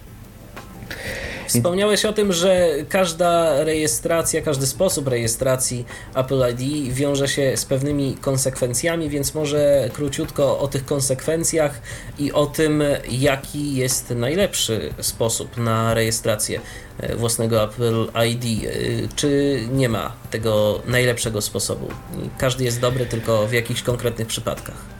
Wydaje mi się, że jedynego takiego najlepszego nie ma, bo są na przykład osoby, które by chętnie skorzystały po prostu z przeglądarki, wchodząc właśnie na ten adres przeze mnie wspomniany appleid.apple.com ukośnik.pl i tam w sposób najprostszy y, to można założyć. Jeszcze podkreślę, że y, tworzenie Apple ID jest w całości bezpłatne. My, my żadnych y, tutaj kosztów nie ponosimy tego. Tak? Tworząc Apple ID jest to operacja zupełnie bezpłatna, nie narażamy się tutaj na żadne, na żadne koszty. I teraz je, przez przeglądarkę jest to oczywiście najłatwiej. Natomiast, e, tak jak tu przed chwileczką też Patryk, nasz e, słuchacz, e, wspomniał, miał problem, mm, bo chciał założyć mm, Apple ID takie, które nie zmusza go do podawania karty płatniczej czy tam kredytowej do kupowania pewnych rzeczy już w Apple, Apple, Apple App Store, mm, iTunes Store i tak. E, mianowicie, mm, tu jest taka specyfika, że aby założyć takie mm, Apple ID, które umożliwi nam, no, w pierwszej kolejności w ogóle instalowanie darmowych aplikacji bez martwienia się o to, czy mamy kartę kredytową, czy nie, to jedynym sposobem założenia tego, hmm, znaczy są dwa sposoby, ale powiedzmy, jeżeli chodzi o procedurę, jest taka jedna, jedyna procedura, która umożliwia nam utworzenie takiego konta. Mianowicie, czy to z poziomu komputera, czy to z poziomu, a najlepiej chyba urządzenia właśnie, iPhone'a albo iPada, przy pierwszym e, uruchomieniu mm, sklepu e, próba kupienia aplikacji darmowej. To jest taki, powiedzmy, wyzwalacz, że tak powiem, całego procesu, jedyny taki wyzwalacz, próba pierwszego zakupienia aplikacji darmowej, która umożliwi nam utworzenie Apple ID bez konieczności podawania karty kredytowej. Y, polega to po prostu na tym, że kiedy my już wszystkie te mm, pola odpowiednie przy zakładaniu Apple ID wypełnimy i przejdziemy do opcji y, informacji o płatności, to tylko w tym jednym, jedynym przypadku, kiedy mm, kupujemy aplikację darmową pierwszy raz, w opcjach y, karty kredytowej pojawi się nam opcja non, czyli żadna. Tu jest też taka jedna ważna informacja. Zasadniczo cały cały App Store, tak, czyli sklep z aplikacjami, ten proces zakładania tego konta z poziomów oczywiście App, y, Store'a zasadniczo w dużej mierze mm, odbywa, się, odbywa się w wielu miejscach po angielsku, także na to też trzeba, na to też po prostu trzeba zwrócić uwagę. Dlatego ja właśnie powiedziałem tutaj o tej opcji non. I to jest jedyny sposób yy, założenia właśnie Apple ID yy, w taki sposób, aby nie trzeba było podawać karty kredytowej, czyli kupno aplikacji darmowej. Ponieważ to musi ktoś... być po raz pierwszy dokonany zakup. Jeżeli na przykład y, coś kupiliśmy, to już później nie ma możliwości wyłączenia tej y, naszej karty kredytowej, tak? Czy, nie, czy można? Nie, nie. Chyba, chyba, chyba, że ona y, wygaśnie. Właśnie nigdy nie miałem takiej akurat sytuacji, w której powiedzmy moja karta wygasła i Apple wołało o nią po raz kolejny. Natomiast no, jeżeli już raz coś kupiliśmy, raz kiedyś kupiliśmy, raz już yy, kupiliśmy jakieś yy, no, aplikacje czy muzykę przy użyciu karty kredytowej, no to ta karta już jakby na, może nie tak konkretna, ale w ogóle możliwość płacenia kartą zawsze tam, zawsze tam będzie i nie będzie i nie ma możliwości jakby powrotu do yy, sytuacji, kiedy karty kredytowej y, nie używamy. I tu jest jeszcze jedno takie ograniczenie, o którym myślę, że warto wspomnieć, mianowicie yy, tego doświadczać będą przede wszystkim użytkownicy kart przedpłaconych. Ja jestem takim użytkownikiem i to mogę powiedzieć z własnego doświadczenia. W momencie, kiedy wyczerpiemy yy, kwotę, jaką mamy dostępną na tej karcie, yy, dzieje się sytuacja taka, że nawet jeżeli mamy do dyspozycji same aktualizacje, nie kupujemy niczego nowego, ale po prostu nie mamy środków na koncie, nie mamy środków na karcie, albo nawet y, jesteśmy na jakimś tam niewielkim, bardzo niewielkim debecie, to w tym momencie Apple nam nie pozwoli zaktualizować nawet tych aplikacji. Ja już nie mówię o zakupie nowej aplikacji, natomiast nie pozwoli nam zaktualizować tego, co już mamy. Będzie od razu żądać e, podania yy, danych naszej karty płatniczej. Tak, Apple tutaj jest dosyć restrykcyjne, ponieważ jakby chodzi prze, przede wszystkim o to, że jakby po naszej stronie nie ma jakiegoś, brzydko mówiąc, szwindlu czy jakiegoś tam oszustwa, że używamy jakiejś tam kradzionej karty i Apple w swoim regulaminie, który też y, przy pierwszej rejestracji w sklepie, przy zakładaniu Apple ID my musimy zaakceptować, Apple ma, rości sobie właśnie prawo do tego, że okresowo może y, prosić o weryfikację danych naszej karty kredytowej, ponieważ karty płatnicze oprócz swojego numeru, daty i naszego imienia i nazwiska no już teraz praktycznie prawie wszystkie, y, wykorzystują ten kod taki, kod taki trzycyfrowy CVV2 i prośba o jego podanie jest właśnie. Także raz na jakiś czas Apple prosi o weryfikację danych y, karty płatniczej, a właśnie w szczególności kiedy są to karty przedpłacone, one przypuszczam, że Apple on jakoś automatycznie to roz, rozpoznaje po ich numerze, po, po, dostawcy, także jest to karta przedpłacona i Apple sobie właśnie w takiej sytuacji, kiedy ta, na tej karcie właśnie nie ma już środków albo jest w jakimś takim małym minusie, to nas nie przepuści, tak? bo jeszcze po prostu tej czynności nie przeskoczyliśmy. Skoro jesteśmy przy temacie zakładania naszego własnego Apple ID, to może powiedzmy jeszcze o tym, na co warto zwrócić uwagę przy zakładaniu. No wiadomo, yy, Apple ID to jest nasz adres poczty elektronicznej, musimy tam podać jakieś hasło zapewne.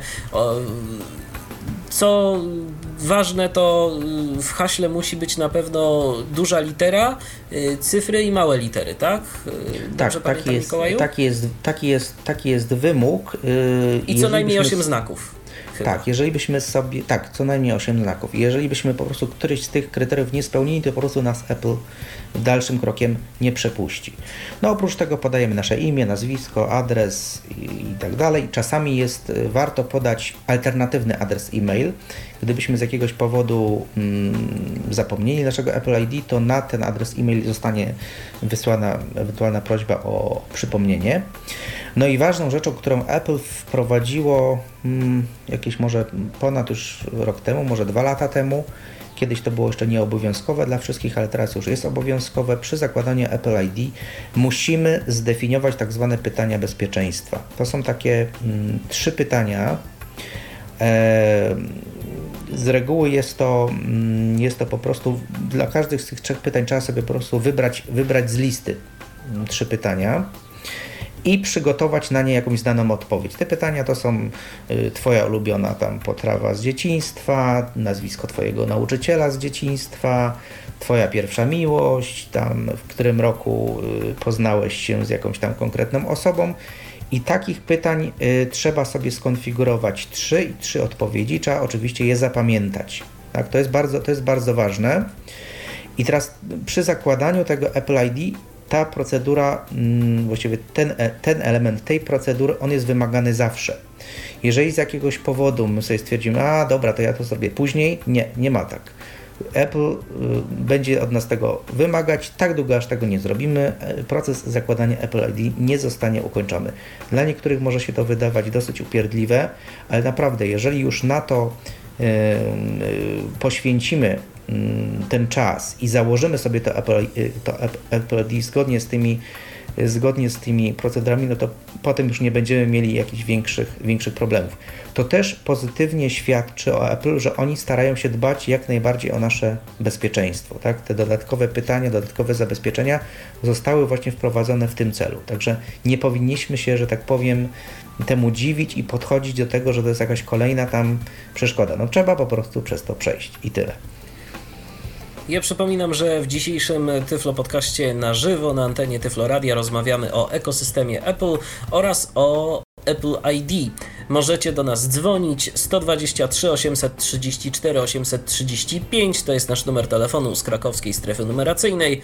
Do Waszej dyspozycji jest także nasz Skype o loginie tyflopodcast.net. Piszemy tyflopodcast.net. Do rozmowy z Mikołajem Rotnickim powrócimy już za moment. Teraz odrobina muzyki. Przypominam, że w dzisiejszym Tyflo Podcaście na żywo na antenie Tyflo Radia rozmawiamy o ekosystemie Apple oraz o naszym identyfikatorze w tym ekosystemie, czyli o Apple ID, a gościem dzisiejszego programu jest Mikołaj Rodnicki. Mikołaju, powiedzieliśmy już jak założyć sobie Apple ID, no to teraz może powiedzmy do czego może nam się ono przydać.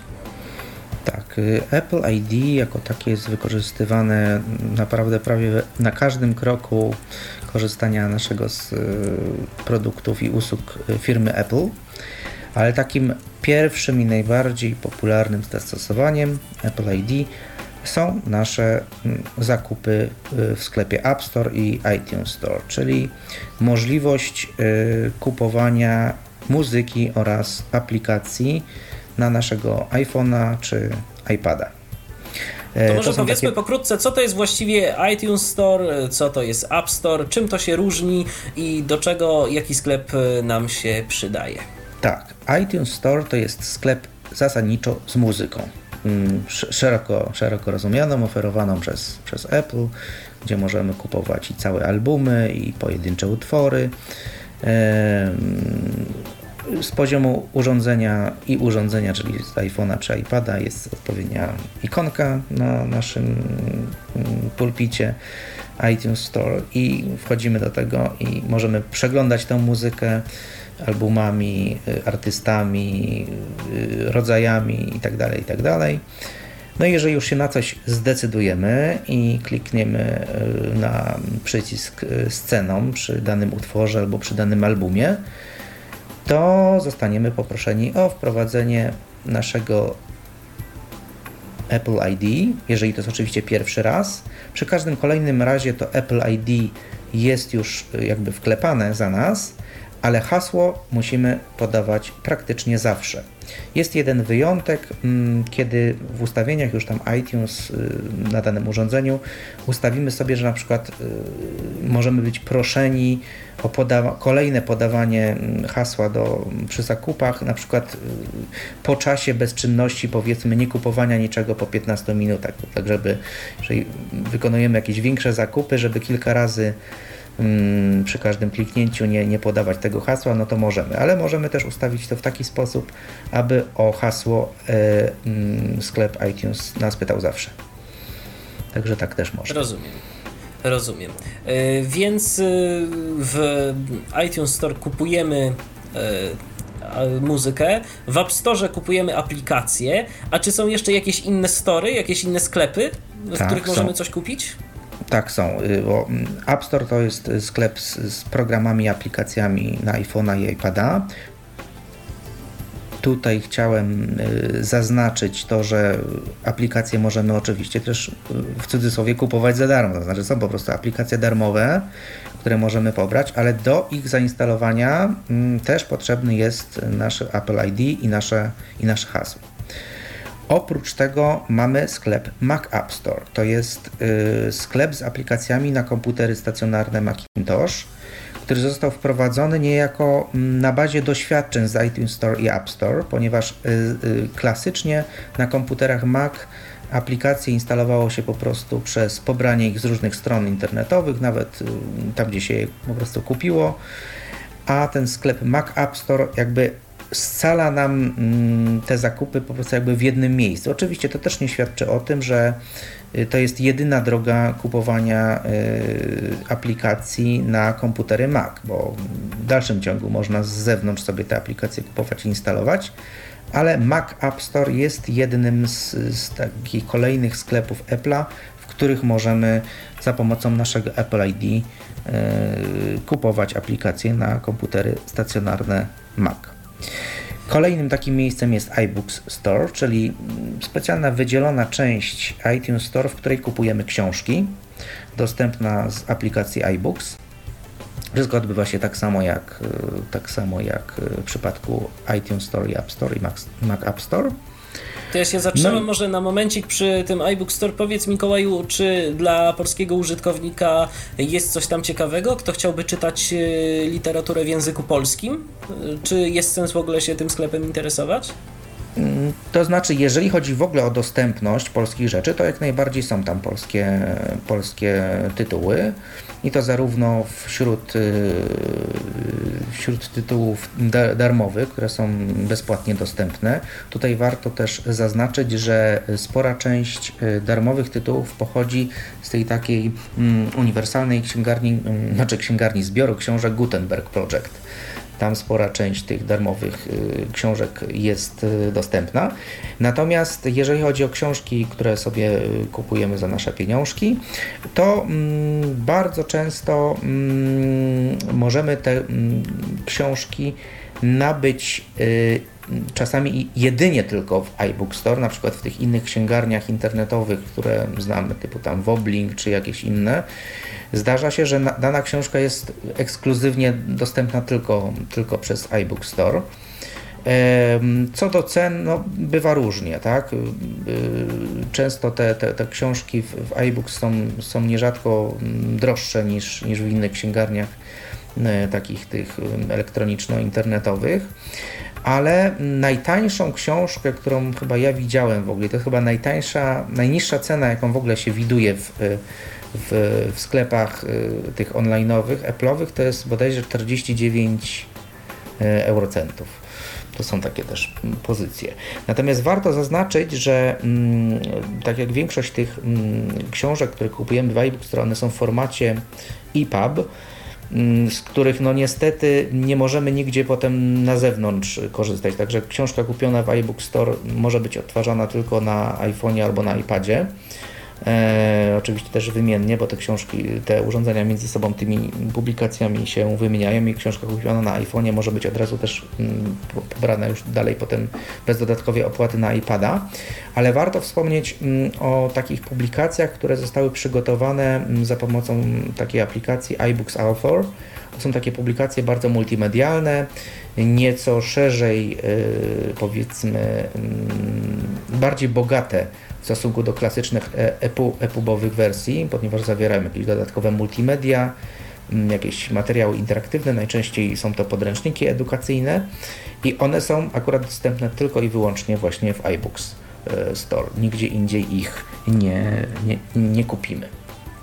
I no i jeszcze, jeszcze, jeżeli chodzi o sklepy, to mamy ten jeszcze sklep taki fizyczny, w którym możemy kupować y, urządzenia firmy Apple i tam także przydaje się nasze Apple ID. Tak, Apple Online Store mm, to jest jakby mm, z jednej strony dostępny przez stronę internetową pod adresem store.apple.com ukośnik.pl e, sklep z, po prostu z urządzeniami i oprogramowaniem Apple takim no, pudełkowym, że tak powiem i tam również te nasze zakupy możemy dokonywać za pomocą naszego Apple ID, jak również jeżeli korzystamy z tego, z tego sklepu, ale za pomocą telefonu, czyli dzwonimy na, na infolinię Apple'a, to jeżeli tam podamy nasze Apple ID, to również, to również z nim zostaną skojarzone nasze zakupy. To jest o tyle wygodne, że jeżeli kupimy już coś w tym sklepie, to potem logując się możemy sprawdzić status naszego zamówienia, yy, wszelkie informa informacje o naszej karcie kredytowej, którą wcześniej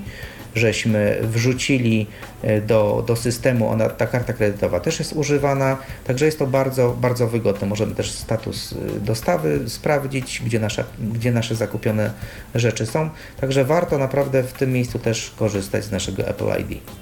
Zaczynają się pojawiać pytania, więc y, myślę, że za moment te pytania y, zadam, ale najpierw odbierzmy telefon, bo yy, słyszę, że ktoś do nas dzwoni. Halo? Witam? Ewelina jestem. Witaj Witam. Ewelino, słuchamy. Mm, ja bym chciała powiedzieć, chciałam po prostu się przenieść y, y, na system iOS, ponieważ skłonił mnie do tego tak naprawdę wasze audycje, a poza tym y, parę dni temu mm, osobiście miałam w rękach iPhone'a i właśnie chciałam kiedyś to urządzenie zakupić i stąd takie zainteresowanie audycją. No to bardzo się cieszymy z tego powodu. A czy masz jakieś pytanie? Mm, to mam pytanie, czy na przykład y, mieć y, tą samą kartę SIM z tym samym numerem, bo ponieważ bo po prostu numeru nie chciałam zmieniać. Jak to jest w ogóle? Oj. Strasznie, strasznie Cię przycina, Ewelino, dlatego dziękujemy Ci bardzo za wypowiedź e, i pozdrawiamy. Do usłyszenia. E, a teraz może Mikołaju pokrótce odpowiedz e, naszej słucharce na pytanie. No, jakoś nie była za dobra, ale z tego, co udało mi się zrozumieć mimo wszystko, to pytanie brzmiało, czy, czy, czy dany numer można mieć na, jakby przenieść na inną kartę SIM, czy coś takiego, tak? Znaczy... Czy w iPhone'ie może Ewelina mieć ten sam numer, który miała w innym telefonie?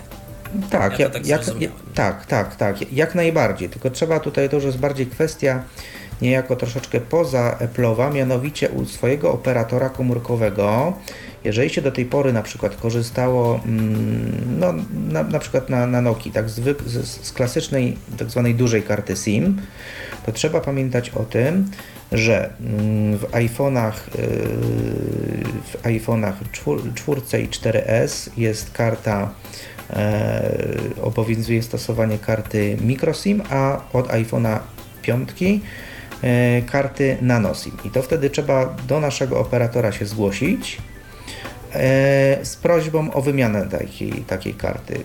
Czasami oni tam sobie potrącają jakieś opłaty, a, a niektórzy operatorzy po prostu wykonują tą operację za darmo. No i oni to już wewnętrznie sobie we własnym systemie przenoszą numer na tą, na tą nową kartę, z tym, że trzeba zaznaczyć taką rzecz, że nasza dotychczasowa karta SIM ona przestanie już być aktywna, także tego samego numeru jednocześnie, podkreślam, na dwóch kartach SIM mieć nie można. Jak już się decydujemy na tą procedurę wymiany karty SIM na mniejszą, no to, no to to już jakby jest operacja w jedną stronę, że tak powiem. Ewentualnie, jeżeli mamy kogoś e, znajomego, sprawnego manualnie, to można się pokusić o to, żeby sobie z internetu ściągnąć odpowiedni szablon do naszej karty SIM i ją po prostu odpowiednio przyciąć. To jest y, bezproblemowo wykonywalny, warunek jest jeden. Y, ta osoba, która się tego podejmie, no, musi mieć y, w miarę sprawność w rękach. Samemu osobie niewidomej raczej nie polecam tego robić, tym bardziej, że to są po prostu szablony, to są rysunki, trzeba to no niestety zobaczyć. Mamy kolejnego słuchacza albo słuchaczkę na linii, zaraz się przekonamy, kto do nas dzwoni. Halo? Halo? Witamy. Dzień dobry. Ja mam takie pytanie. Przepraszam, mogą być trochę chaosy, czy na iPhone'a można, mm, można na, używać klawiatury makowej?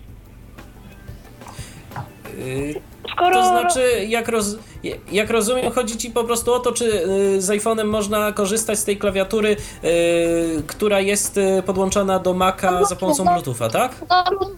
Tak, oczywiście, tak, oczywiście można, bez problem, można bezproblemowo z tego korzystać. Polecam podcast autorstwa Piotra Witka na temat klawiatury bezprzewodowej Apple. Jest tam opisane dokładnie, jak ta klawiatura wygląda i jak z niej korzystać. Można korzystać zarówno w duecie z iPhone'em, jak i iPadem, także e, jak dobrze pamiętam, ale tu sobie niczego nie dam obciąć, za iPodem powinno działać. Mikołaju, iPody mają Bluetootha czy nie mają, bo nawet nie pamiętam.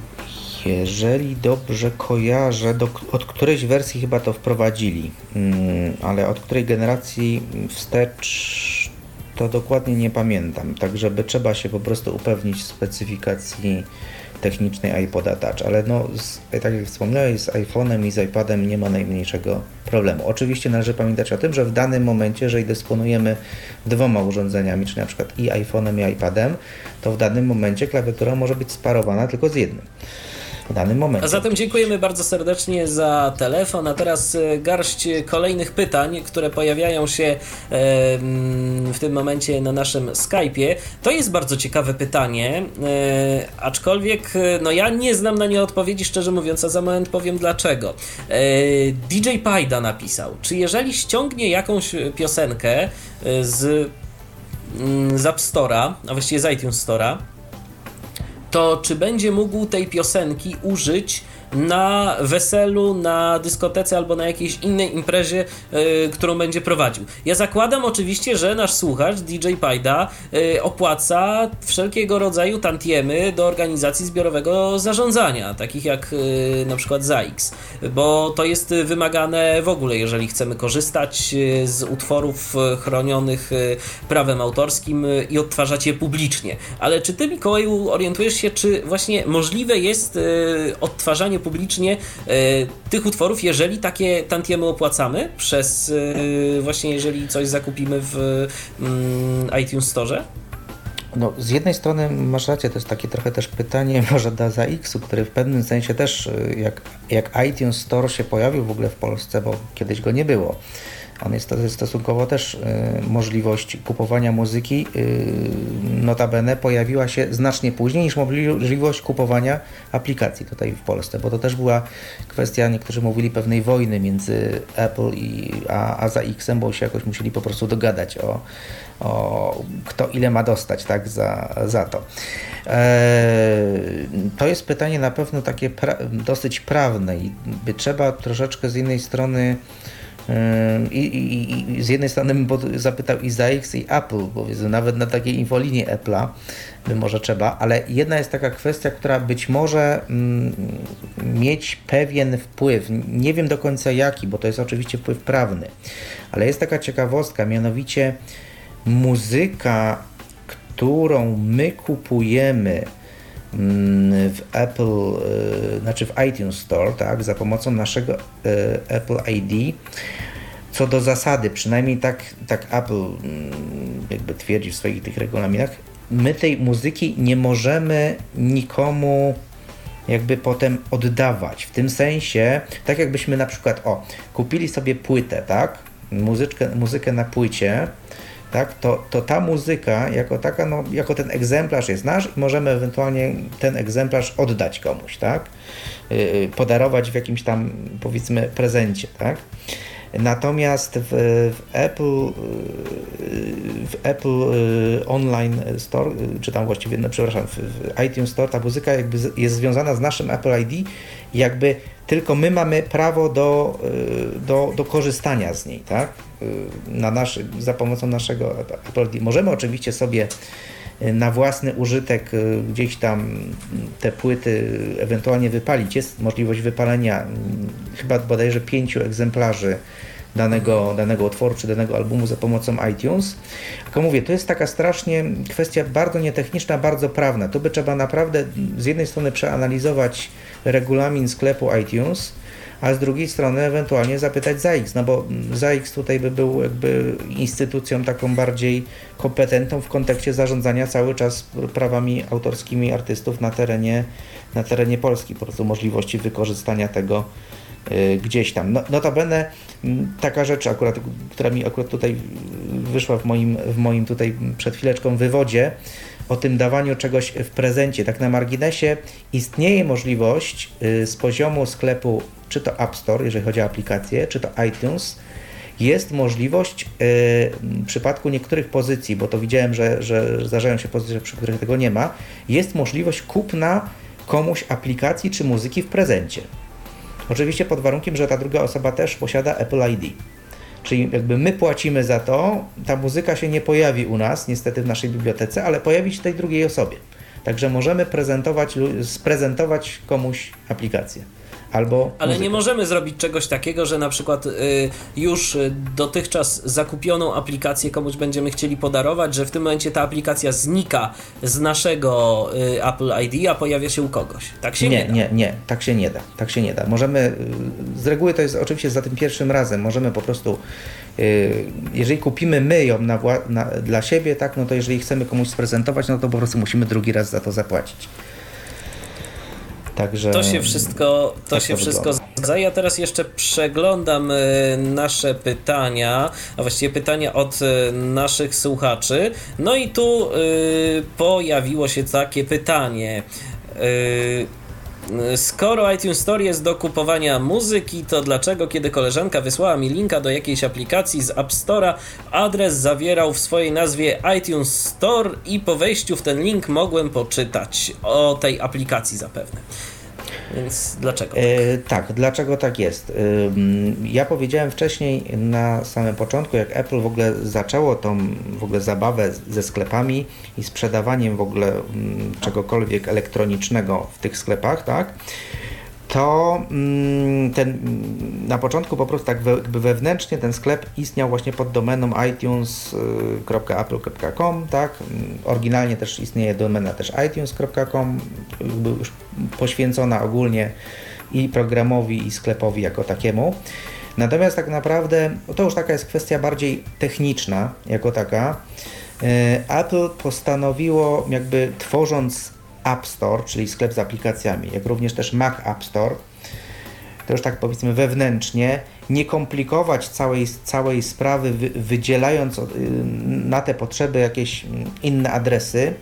I tak naprawdę mm, y, sklep App Store jako taki jest, y, można powiedzieć, szerzej częścią iTunes Store, tak? Bo jeżeli my na przykład y, kupujemy aplikację z poziomu, mm, z poziomu komputera za pomocą programu iTunes, to my automatycznie z tego programu mamy dostęp zarówno do, do, do, do, do, do zawartości muzycznej kupowania, jak również kupowania y, zawartości aplikacyjnej. I od strony takiej technicznej już Apple mm, postanowiło nie rozróżniać tego, jeżeli chodzi o te linki bezpośrednie, mm, czyli można powiedzieć tak, że Mm, my mówimy o iTunes Store, czyli sklepie z muzyką i mówimy o App Store, sklepie z aplikacjami. Natomiast od strony technicznej, takiej już wewnętrzno, czysto technicznej, to tak naprawdę jest jeden sklep, tak? I dlatego wysyłając komuś linka, czy nawet y, wyszukując y, daną aplikację z poziomu Google'a nawet, jak wpiszemy słowo iTunes i powiedzmy nazwę danej aplikacji, to z dużym prawdopodobieństwem natrafimy na stronę danej aplikacji, którą możemy otworzyć sobie e, również przez przeglądarkę i ta mm, strona, nawet jeżeli to jest aplikacja na iPhone'a czy na iPada, w swoim adresie będzie miała początek itunes.apple.com i tak dalej. Także to już jest taka bardziej techniczna kwestia. Do tego bym nie przywiązywał większej uwagi. W każdym razie domena taka typowa, czy subdomena właśnie App, yy, App Store czy, czy Mac App Store, ona po prostu nie istnieje. Wszystko jakby znajduje się, można powiedzieć, od strony technicznej w iTunes. Aplikacje, książki, muzykę, czy coś jeszcze możemy kupować za pomocą naszego Apple ID? No zasadniczo to jest chyba, to jest chyba wszystko, jeżeli chodzi o zakupy.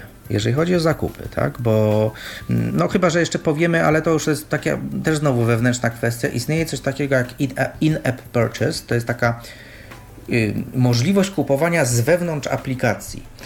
Y, mianowicie to jest taka cecha charakterystyczna, czy to jakichś gier, czy to jakichś programów, które na przykład kupujemy w cudzysłowie za darmo, czyli są to aplikacje dostępne bezpłatnie i one funkcjonują w takim przypadku w tak zwanej wersji no, takiej podstawowej. Tak? Natomiast jeżeli byśmy chcieli je rozwinąć jakieś dodatkowe funkcjonalności, to korzysta się z tak zwanej in-app purchase, czyli można by powiedzieć płatność z wewnątrz aplikacji, tak? czyli e, nie jesteśmy, że tak powiem, mm, przekierowywani znowu na jakąś stronę w iTunes Store, tylko wewnątrz aplikacja posiada możliwość zawarcia transakcji kolejnej, czyli dokupienia czegoś i tam też będzie potrzebne nasze Apple ID i nasze hasło, bo in-app purchase też są, też są kojarzone z naszym, z naszym Apple, z naszym Apple ID.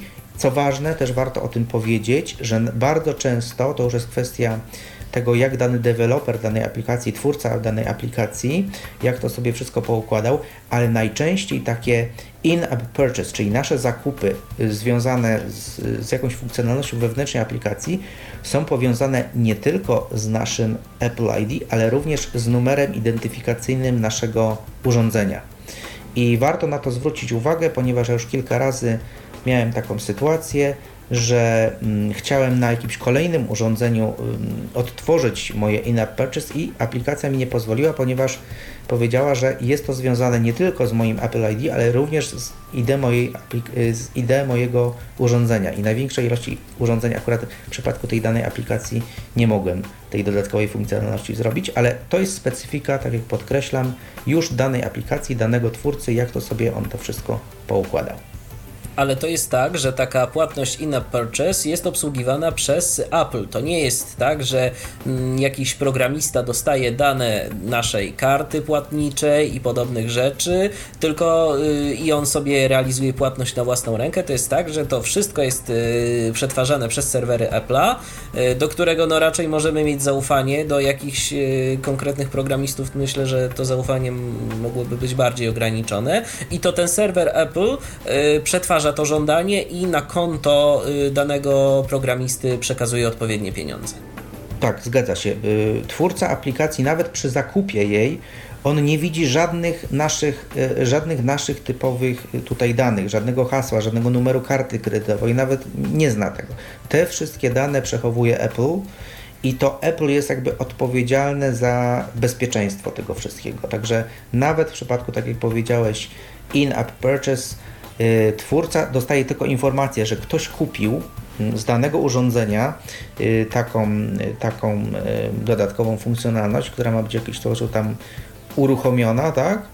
ale mm, żadne dane do tego twórcy aplikacji nie są przekazywane. Nasze dane oczywiście o płatności, tak, bo informacja o tym, że ktoś kupił, no i oczywiście pieniążki, którymi się Apple dzieli. Tak warto może tutaj powiedzieć, bo ktoś mm, może się zastanowić, a ile tak naprawdę Apple y, zarabia w przypadku, no na pewno można to powiedzieć w przypadku y, tutaj y, aplikacji, bo w przypadku muzyki i książek te, mm, powiedzmy to, ta część, która wędruje do Apple jest nieco inna, to już są indywidualne negocjacje koncernów dużych wydawniczych, ale w przypadku, mm, w przypadku Apple'a, to jakby ktoś chciał tak zapytać, Apple ma, można powiedzieć, płaską, płaski udział, sztywny udział. Apple bierze 30%, czyli jeżeli kupujemy coś za yy, powiedzmy jedno za 1 euro, no powiedzmy nawet te 99 eurocentów, bo typowej ceny 1, 1 euro nie ma, ale załóżmy te 99 eurocentów, gdyby jakaś taka na przykład była, tak? No to Apple z tego bierze 30 eurocentów, a resztę oddaje deweloperowi, czyli się dzieli w stosunku 70% do 30%. Jeszcze a propos tego in purchase, i to jest myślę, że dosyć istotne, y, jeżeli dana aplikacja korzysta z takich mechanizmów, to jest to wyraźnie zaznaczone Y, przy jej opisie w App Store. To nie jest tak, że nas to może gdzieś zaskoczyć. Jeżeli instalujemy aplikację nawet darmową, to przy niej mamy coś takiego, y, taki tekst offers in-app purchase. I w tym momencie wiemy, że ok, ta aplikacja jest darmowa, ale być może y, będą tu jakieś funkcje, jakieś funkcjonalności, za które trzeba będzie dodatkowo zapłacić. Mamy takie ostrzeżenie, z tego co ostatnio czytałem, to y, jest to podyktowane tym, że coraz y, więcej i coraz częściej z AI urządzeń zaczynają korzystać dzieci. E, no i tu mamy w tym momencie taką, takie ostrzeżenie dla ich rodziców, że jeżeli będą instalować jakąś grę, no to mogą liczyć się z tym, że za kilka, kilkanaście minut pociecha przybiegnie. Mamo, tato, a jakie jest hasło do App Store'a, bo tu muszę sobie kupić jakieś tam, nie wiem, złote monety albo inne smerfo jagody. Ale mm, bynajmniej nie za y, wirtualną monetę, tylko za, za prawdziwą. Tak, właśnie Także warto, tak, to, tak się sprawy mają. Tak, warto o tym powiedzieć i, i, i, i warto o tym, tak jak, tak jak powiedziałeś, wspomnieć. I też y, to jest to, o czym ja też wcześniej powiedziałem, tutaj jest kwestia, kiedy mamy ewentualnie jakieś właśnie dzieci, to najlepiej oczywiście tego hasła nie podawać i w tym momencie też e, oczywiście dziecku nie podawać, tak, tylko pod kontrolą rodziców, żeby się to odbywało.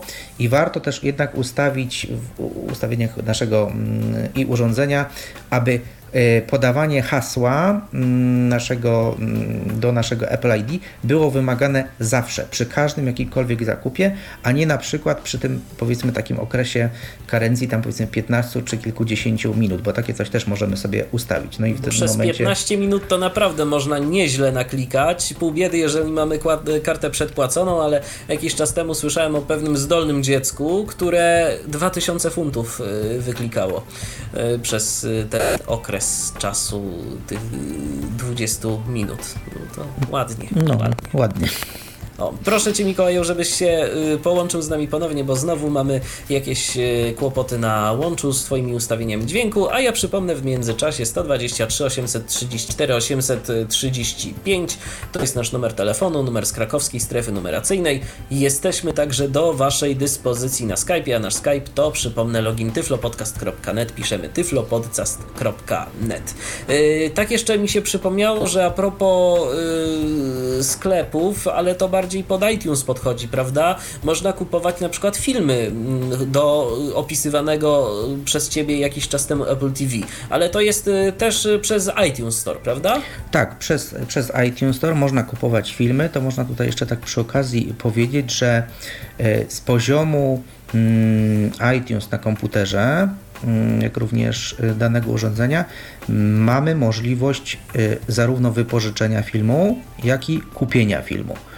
Natomiast z poziomu Apple TV, jeżeli będziemy to robić, bo z poziomu Apple TV również właśnie za pomocą e, naszego, mm, e, naszego mm, Apple ID możemy też dokonywać różnego rodzaju zakupów, z tym, że z poziomu Apple TV dany film możemy tylko wypożyczyć, czyli to jest ten takie, mm, niższa jest oczywiście cena i mamy możliwość jego oglądania przez, przez miesiąc. Natomiast z poziomu iTunes na komputerze mamy możliwość zakupienia tego filmu jakby na własność. To jest cena troszkę wyższa, ale mamy w tym momencie... film jest już e, w tym momencie w Apple, e, w Apple TV również dostępny, czy, czy nie? No nie, nie, nie. Właśnie różnica polega, różnica po prostu polega na tym, że, że z poziomu Apple TV możemy, możemy filmy tylko i wyłącznie strumieniować i ono niestety nie przechowuje ze względu na to, że nie posiada zbyt dużej wbudowanej pamięci. Kiedyś mogę potwierdzić, że pierwsza wersja Apple TV miała taką możliwość, zgrywania. No ale jeżeli ktoś posiada kilka urządzeń ekosystemu Apple, czyli na przykład z poziomu komputera, e, czy to Maca, czy to, ale nawet e, z poziomu nawet mm, Windowsa, mm, jeżeli w iTunesie kupi sobie jakiś film i potem sparuję go odpowiednio przez taką funkcję kolekcja domowa z Apple TV, to może w, w czasie rzeczywistym ten zakupiony film z włączonego komputera, tutaj podkreślę to, do Apple TV sobie bez problemu strumieniować. Także mm, ze sklepu może nie, ale lokalnie z takiej kopii filmu można korzystać. I tu już wkraczamy w temat y, związany z synchronizacją i z dodatkowymi funkcjami naszego Apple ID, których jest jednak troszeczkę, więc może na dobry początek y, powiedzmy o tym, co tak naprawdę dzieje się y, z tymi naszymi materiałami, które zgromadzimy w naszym iUrządzeniu i tam możemy sobie wybrać, jak te materiały chcemy kopiować. Mamy do dyspozycji opcję iCloud i mamy do dyspozycji iTunes, e, czyli mm, funkcja e, synchronizacji przez iTunes, tworzenie kopii za pomocą naszego lokalnego komputera. Mamy takie dwie opcje. Czy one tak naprawdę się różnią? E, tak, to w, jeżeli właśnie korzystamy z naszego urządzenia właśnie we współpracy z komputerem, E, i za pomocą programu iTunes. E, te dwie możliwości, o których e, właśnie wspomniałeś, to przede wszystkim ta, ten sposób synchronizacji naszych mówię, i kontaktów i, i, i, i sporej części danych z, zarówno z komputerem i z, jak to się mówi z iTunesem, jak również pomiędzy różnymi naszymi E, urządzeniami. Warto w tym momencie tu powiedzieć o, o tej usłudze iCloud, która została wprowadzona już jakiś czas temu, e, bodajże, e, bodajże dwa, dwa lata temu przez Apple, czyli taka wielka chmura serwerowa, pewna powierzchnia wirtualna, tak, która, którą dostaje każdy użytkownik darmowo dostaje y, dla danego Apple ID dostaje 5 GB, dobrze, jeżeli dobrze pamiętam.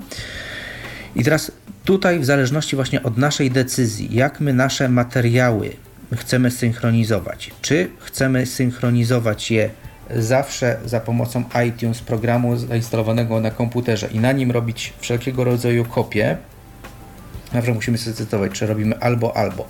Bo ja tutaj w tym momencie też podkreślę, że stosowanie raz takiej metody, a raz takiej metody, jak nam się tam zachce, może rodzić y, sporo różnych problemów. Możemy gdzieś te ewentualnie jakieś kopie pogubić, y, kontakty nam się też zgubią. Jeżeli będziemy zbyt często po prostu zmieniali i rozmyślali się, czy mm, synchronizujemy i archiwizujemy naszego iPhone'a na komputerze, czy jednak go synchronizujemy i archiwizujemy do chmury. Tutaj jednak warto mm, jakby się zdecydować na, na jedną z opcji. E, plusem jakby archiwizowania mm, i utrzymywania, że tak powiem, czy to synchronizacji e, za pomocą iCloud jest to, że te dane jakby automatycznie są też, no, nazwijmy to backupowane, czyli archiwizowane i przechowane gdzieś tam w chmurze, tak? Czyli gdyby nasz nie daj Boże telefon, jeszcze komputer nawalił, coś by się stało, no to jeszcze jest ta chmura, tak, która, która, nam, która nam te dane mm, przechowuje. I tutaj taka jedna istotna rzecz, mianowicie Apple ID właśnie jest przeznaczone do tego, żeby korzystać właśnie z niego w chmurze. To dostęp, dostęp do chmury za pomocą naszego Apple ID, jeżeli podamy w ustawieniach naszego mm, i urządzenia, czy to iPhone'a, czy to iPada, jest w ustawieniach taka opcja iCloud. Jeżeli tam podamy właśnie to nasze Apple ID i powybieramy, jakie, jakie dane mają być mm, powiedzmy synchronizowane przez, przez iCloud i, i ewentualnie archiwizowane, to w tym miejscu używamy właśnie Apple ID. Jeżeli byśmy się na przykład zdecydowali, no powiedzmy na tą drugą opcję, że wszelkiego rodzaju nasze kontakty przepuszczamy zawsze przez iTunes y, na komputerze i nie korzystamy w ogóle z iClouda, no to tutaj problemu nie ma. Tutaj tego Apple ID na, do tego celu no nie wykorzystujemy. Tak? Do, te, do tego celu to nam nie jest potrzebne. Natomiast dobrodziejstwo korzystania z naszego Apple ID i korzystania z iClouda jest takie, że jeżeli to nasze Apple ID i hasło podamy na jednym urządzeniu, na przykład na iPhone'ie, czy na drugim, które posiadamy, na, na, na iPadzie, czy na komputerze Mac, mm, to w tym momencie y, i oczywiście pozaznaczamy odpowiednie opcje y, synchronizacji wzajemnej, to korzystamy właśnie w pełni z tego systemu, ekosystemu Apple'owego, gdzie w momencie dodania na przykład kontaktu yy, z poziomu iPhone'a, jak tylko on oczywiście jest yy, podłączony do internetu, a teraz zakłada się już powszechnie, że my jesteśmy powiedzmy już takim powoli pokoleniem always on, czyli jesteśmy cały czas podłączeni y, praktycznie do, do tego internetu, nawet, nawet w sytuacji, kiedy jesteśmy mobilnie, bo używamy bardzo często łączności komórkowej, y, łączności internetowej komórkowej, to dodanie kontaktu z poziomu iPhone'a sprawia, że ono jest również za chwilę dostępne również na iPadzie, jak, jak, i, na, mm, jak i na komputerze Mac. Także nie musimy y, niczego przenosić. To wszystko się automatycznie nam przez iCloud yy, przenosi. I tak wygląda przede wszystkim, to jest najfajniejsze, jeżeli chodzi o, o kontakty. Y, druga rzecz, jeżeli chodzi właśnie o, o, o, iCloud, to możliwość archiwizowania naszego, mm, zawartości naszego urządzenia, czyli robienia tak zwanej kopii, kopii zapasowej. I polega to przede wszystkim na tym, i dzieje się to w momencie, kiedy my na danym urządzeniu zdecydujemy się, że tak, archiwizujmy zawartość naszego urządzenia nie na komputerze po podłączeniu, ale cały czas do iCloud. I ta kopia y, zapasowa robi się w momencie, kiedy nasze urządzenie jest y, włączone, ale jest y, podłączone do mm, zasilania i jest w zasięgu sieci Wi-Fi. To w tym momencie taki wyzwalacz sprawia, że urządzenie zaczyna nam zrzucać całą swoją powiedzmy zawartość do chmury, to znaczy zawartość podkreślam tutaj, że chodzi tu głównie o dane aplikacji, jak również y, kontakty, zdjęcia i tak. Natomiast same aplikacje nie są archiwizowane, ponieważ w sytuacji, kiedy my byśmy chcieli odtworzyć mm, z danej kopii zapasowej z chmury dane rzeczy, to z chmury są zaciągane dane E, dane aplikacji i kontakty i zdjęcia i tak dalej, natomiast aplikacje są na nowo instalowane już bezpośrednio z App Store'a. W każdym razie wykorzystanie... To ja chciałem powiedzieć, e, to ja chciałem powiedzieć tak a propos mm, dobrodziejstw, e, o których tu wspominasz iClouda, o tym, co mi się kiedyś przydarzyło. Otóż, no niestety sytuacja była taka, że musiałem e, przywrócić iPhone'a do ustawień fabrycznych. E, zaczął po prostu zachowywać się bardzo dziwnie, e, przestał mi odbierać niektóre połączenia. Po prostu jakby gubił, gubił zasięg sieci. No i postanowiłem, że przywrócę go do ustawień fabrycznych. Może to coś pomoże. Okazało się, że pomogło. Niestety mm, traf chciał, że w momencie, y, kiedy przywracałem sobie dane z kopii zapasowej iClouda, y, o, właśnie tu pojawia się, tu pojawia się jeszcze jedno pytanie od słuchacza, to za moment, ale y, wracając do rzeczy. Pech chciał, że no niestety w momencie pobierania danych z iClouda był jakiś błąd sieci. Coś tam się z tą siecią złego działo i pojawił się komunikat, że nie można w tym momencie pobrać. Ja niestety zrobiłem jeden błąd, przed robieniem którego wszystkich bardzo przestrzegam. Wszedłem sobie do ustawień iPhone'a i stwierdziłem, że skoro on nie chce zrobić tego automatycznie, ja to zrobię ręcznie. Wybrałem opcję synchronizuj teraz. I to był bardzo duży błąd, bo on owszem zsynchronizował, tylko niestety E, zapisał obecny stan iPhone'a, czyli tak naprawdę prawie czysty. E, coś tam pobrał, pobrał e, kontakty, pobrał część zdjęć, Natomiast nie pobrał już w ogóle danych do aplikacji. I tych danych do aplikacji niestety nie udało się odzyskać. Także jeżeli ktoś miałby podobny problem, jeżeli na przykład będą jakieś problemy z siecią, co też się zdarzyć może, no bo wiadomo, nie mamy zawsze gwarancji, yy, że, że ta sieć będzie dostępna, to lepiej po prostu chyba poczekać, yy, nic nie robić i poczekać aż ta sieć się pojawi, ewentualnie zrestartować nasze urządzenie i wtedy prawdopodobnie on sam sobie zacznie to wszystko pobierać. Lepiej go tak, nie poganiać. Tak, to jest, to jest bardzo dobra rada, ale yy, wydaje mi się, że ona ma zastosowanie prawie prawie wszędzie, nawet gdybyśmy robili też kopię, załóżmy zapasową sobie na komputerze i w trakcie tego by się coś zadziało, albo odtwarzali ją, tak? To też y, w tym, w tym miejscu też ona ma oczywiście zastosowanie. Z tym, że tutaj oczywiście jest bardziej taka kwestia, nazwijmy to globalna, tak? No bo y, te dane tego iClouda, które, z którymi miałeś właśnie mm, problem i nie miałeś pewności, co się tak naprawdę zadziało po stronie chmury, no to tutaj tą, tą niedogodność właśnie to, to, to spowodowało. Nie? Także dobrze, że, że właśnie o tym, o tym powiedziałeś że iCloud oczywiście mamy jakąś kopię zapasową zrobioną na dany czas, ale musimy pamiętać o tym, że jeżeli występują jakiekolwiek problemy, czy to w synchronizacji w jedną stronę, czy w drugą stronę, warto po prostu odczekać i nic na siłę ręcznie mm, nie próbować. Co czasem się akurat y, przydaje w przypadku innych y, urządzeń, warto czasem pogonić, y, czy, czy to Windowsa, czy, czy jakiś inny sprzęt. W przypadku Apple'a jednak pozwolić lepiej im podziałać samodzielnie i coś dobrego z tego może wyniknąć. Przechodzimy teraz do pytań od naszych słuchaczy. Wczoraj po podłączeniu iPhone'a do komputera iTunes wyświetlił komunikat, że, wy, że wykryto aktualizacje dla iPhone'a odnoszące się do mojego operatora i spytał, czy chcę je pobrać. Co to oznacza? E, to taka, taka rzecz. Mianowicie Apple jako taki, e, wiadomo, że system jako taki się cały czas rozwija, jak również operatorzy sieci komórkowych mm, stosując się też do zaleceń Apple'a, oni po swojej stronie, czyli w swoich sieciach komórkowych, też muszą spełniać pewne warunki techniczne i konfiguracyjne, tak aby pewne funkcjonalności w iPhone'ach mm, mogły działać. To jakby działa w dwie strony, tak? To mimo, że my kupujemy urządzenia Apple'a i, yy, i z nich prawie że normalnie korzystamy, tak? To też musimy pamiętać o tym, że również operatorzy współpracują z Apple'em i pewne mm, ustawienia konfiguracyjne własnych sieci ustawiają tak, aby pewne funkcjonalności e, związane z iPhone'em odpowiednio działały. Dla nas oczywiście to jest transparentne, czyli nie musimy tego odczuwać jako użytkownicy.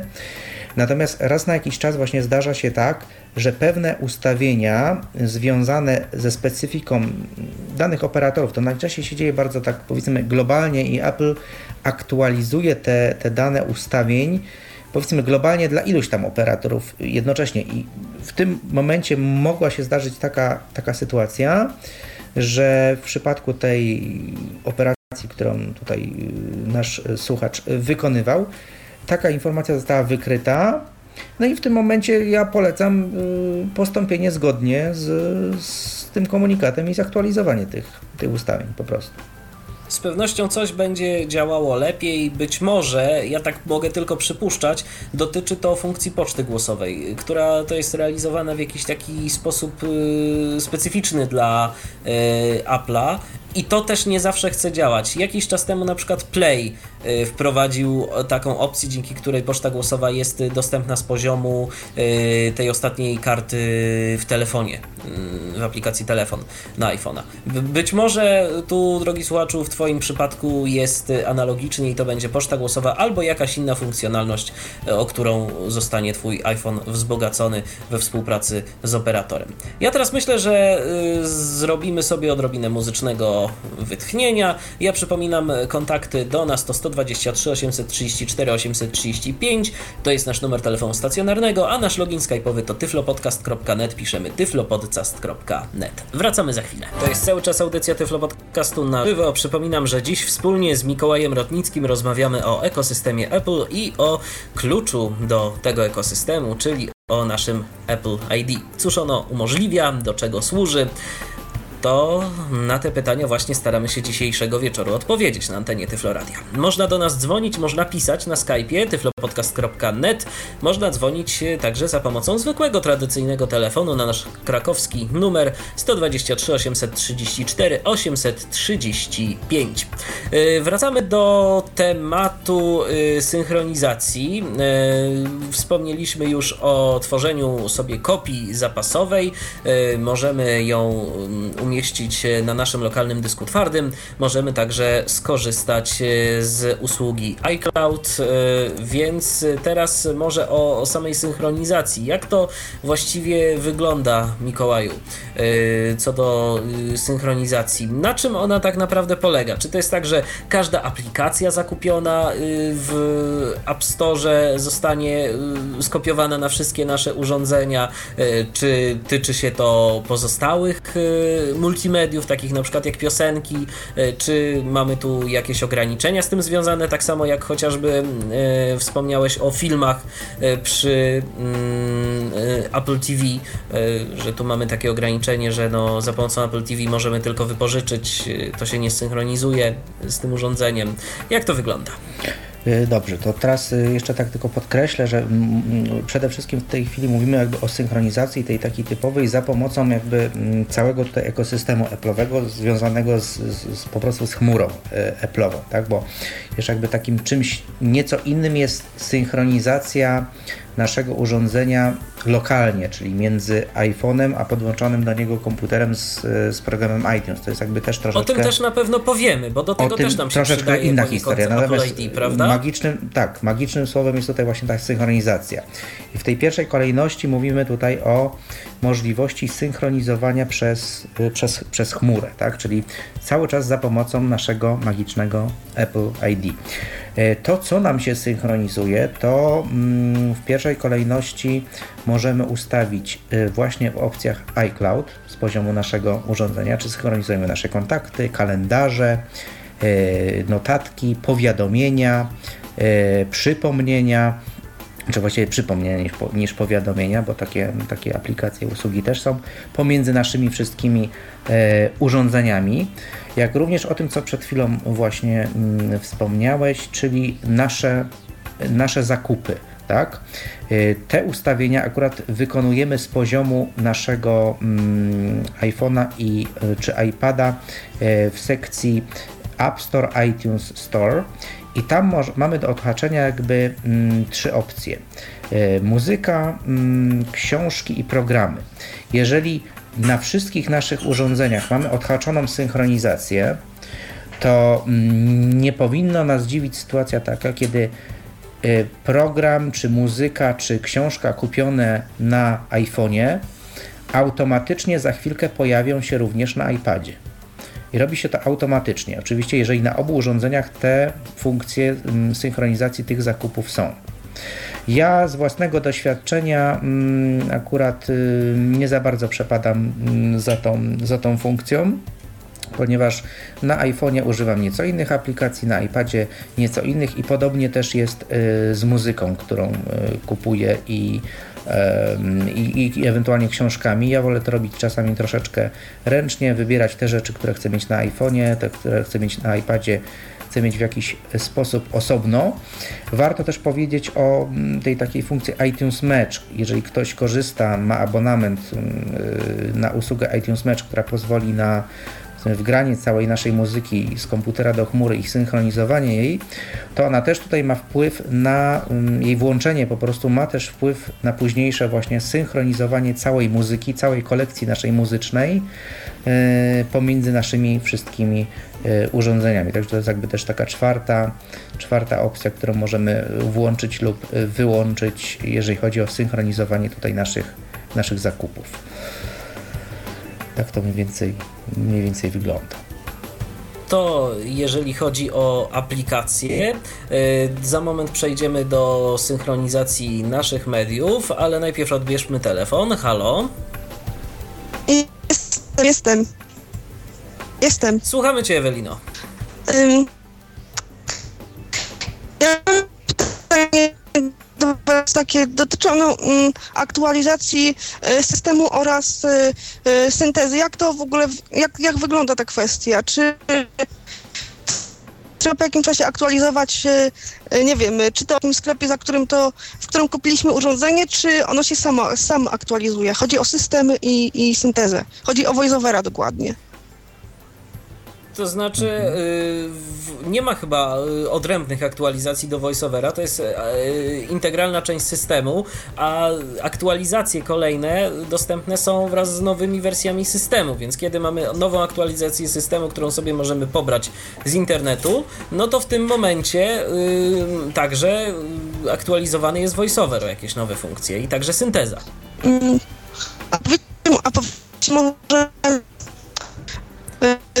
jak to wygląda, jak wygląda kwestia tak, czy kupować też um, u, Niestety, operatorów, ja proponuję, czy... ja proponuję może, żebyś, może, żebyś napisała y, to, o co chcesz zapytać na czacie, bo strasznie cię przerywa i to jest no, problematyczne w, w zrozumieniu. Także dziękujemy Ci bardzo za telefon i do usłyszenia. Ja z tego, co zrozumiałem, Mikołaju, to nasza słuchaczka pytała o to, czy lepiej jest kupić iPhone'a u operatora, czy lepiej kupić w App Store, w Apple Store właściwie. No w App Store to ciężko by było, ale w Apple Store jak najbardziej można. Y, Jak to jest? Y, Co, co ty byś radził? No ja powiem tak, że każdy ma oczywiście jakieś swoje preferencje i to jest pewnie znowu temat na jakąś pewnie większą, większą dyskusję, bo będą zwolennicy mm, czy kupowania tak, czy, czy tak. E, Jedna na pewno nie ulega wątpliwości. No, jeżeli kupujemy mm, u operatora, mm, najczęściej oczywiście to jest jakiś y, związany z jakimś tam powiedzmy kontraktem mm, kilkuletnim, też możemy się oczywiście zasugerować tym, że iPhone'a dostaniemy mm, powiedzmy o wiele taniej, no ale też trzeba pamiętać o tym, że, mm, że, że, że, że, że tak naprawdę my w abonamencie tą resztę tego iPhone'a zapłacimy. No, Apple dostanie od nas te pieniądze, y, że tak powiem, w całości za tego iPhone'a, że nawet w tym, w tym abonamencie, który zapłacimy, zobowiązanie przez, przez te parę lat. Oczywiście możemy podejść do tego tak, że ta płatność jest jakby powiedzmy ro- rozłożona na, na, na, na dłuższy czas. Ale też należy jakby pamiętać o tym, że no wiadomo, no, jeżeli chcemy tego iPhone'a kupić no powiedzmy jeszcze taniej, bo nam dostaniemy go, nie wiem, za 1000 zł, podczas gdy on normalnie kosztuje 2000, załóżmy 800, no to najczęściej takie oferty dostaniemy też tylko wtedy, kiedy będziemy płacić dosyć wysoki abonament przez dłuższy czas i sumarycznie, sumarycznie wydaje mi się, że zapłacimy, zapłacimy za to więcej. Natomiast jest, jest jedna taka mm, dosyć yy, dla niektórych może i kluczowa, kluczowa rzecz. Mm, Apple się tak akurat dogadało z mm, operatorami, no i to jest oczywiście mm, jakiś kompromis. Mianowicie z każdym nowo zakupionym iPhone'em użytkownikowi e, przysługuje mm, 90-dniowy, czyli 3-miesięczny e, czas darmowego wsparcia technicznego. Teraz jest podstawowa różnica e, w sytuacji, kiedy my kupujemy tego iPhone'a, mm, czy to u operatora, czy to w, w, sklepie, w sklepie Apple. E, polega ona na tym, że mm, urządzenie y, zakupione mm, zakupione w Apple mm, Online Store, czy tam też przez ten sam sklep, ale przez, powiedzmy przez telefon, E, mamy to wsparcie bezpośrednio na infolinii, infolinii Apple'a. Dostajemy te 90 em, dni e, tego darmowego wsparcia technicznego. Możemy wtedy pytać o no naprawdę wszystko, tak? o nawet naj, najprostsze rzeczy i oni naprawdę są bardzo kompetentni i bardzo, bardzo pomocni w tej kwestii. Natomiast jeżeli nam się zdarzy, i to już y, zgłaszało mi kilku moich znajomych, którzy kupili telefon y, u operatora i chcieli korzystać z tej, mm, z tej pomocy właśnie darmowej 90-dniowej. Tam na samym początku podaje się też, oprócz naszego oczywiście Apple ID, podaje się numer seryjny naszego urządzenia i Apple po tym numerze stwierdza, czy, czy, czy dany telefon został kupiony mm, u nich bezpośrednio, czy u operatora. No i niestety, jeżeli kupujemy go u operatora, to oni od, od, odsyłają nas do operatora. Operator ma obowiązek świadczyć nam pomoc techniczną. No a że mm, operatorzy sprzedają naprawdę multum różnych telefonów, no to mm, tu już będzie to decydować od ich poziomu ewentualnie przeszkolenia z urządzeń, z urządzeń Apple, czy, czy, czy są dobrze z nimi zaznajomieni. Także taka jest podstawowa właśnie też mm, różnica. Warto Tu też poruszyłeś, zwrócić- Mikołaju, ciekawą rzecz, jeżeli chodzi o tę pomoc techniczną, bo to jest, to jest interesująca sprawa. Ta pomoc techniczna oznacza to, że po prostu mamy możliwość y, zadzwonienia do Apple i zadania y, pytań. To nie wiąże się z tym, że na przykład jeżeli e, coś na przykład z naszym urządzeniem się stanie, to zostanie, nie wiem, jakoś ono potraktowane y, w taki sposób, czy, czy jak to jest? To, to, to nie ma nic wspólnego z gwarancją, tak? Nie, nie, to, to nie ma nic wspólnego z gwarancją. To jest ta taka bez, bezpłatna pomoc dziesięciodniowa, techniczna, taka, yy, taka na start, prawda? Żebyśmy mogli się jakoś tam yy, zapoznać z tym urządzeniem. Nawet nie ma nic to wspólnego z tym, jeżeli się nam z iPhone'em coś takiego niepożądanego powiedzmy stało, to nie ma nic wspólnego z gwarancją. Tutaj zawsze gwarantem jest Mm, gwarantem jest Apple, natomiast warto zaznaczyć taką rzecz, która ma miejsce jakby tutaj na, na terenie mm, Unii Europejskiej. Apple oczywiście mm, tutaj tak podchodzi dosyć nieco ślisko do tej sprawy, ponieważ zasadniczo y, gwarancja na urządzenia Apple, ta taka typowa gwarancja Apple'owska y, wynosi rok. Ktoś może powiedzieć, no jak na takie urządzenia y, no, dosyć drogie, no można powiedzieć mało. Natomiast tutaj na straży naszego, naszych praw też y, stoi Unia Europejska, która wymaga, żeby że praktycznie dla wszystkich sprzętów takich elektronicznych gwarancja nie może być y, niższa niż, znaczy nie może trwać krócej niż rok.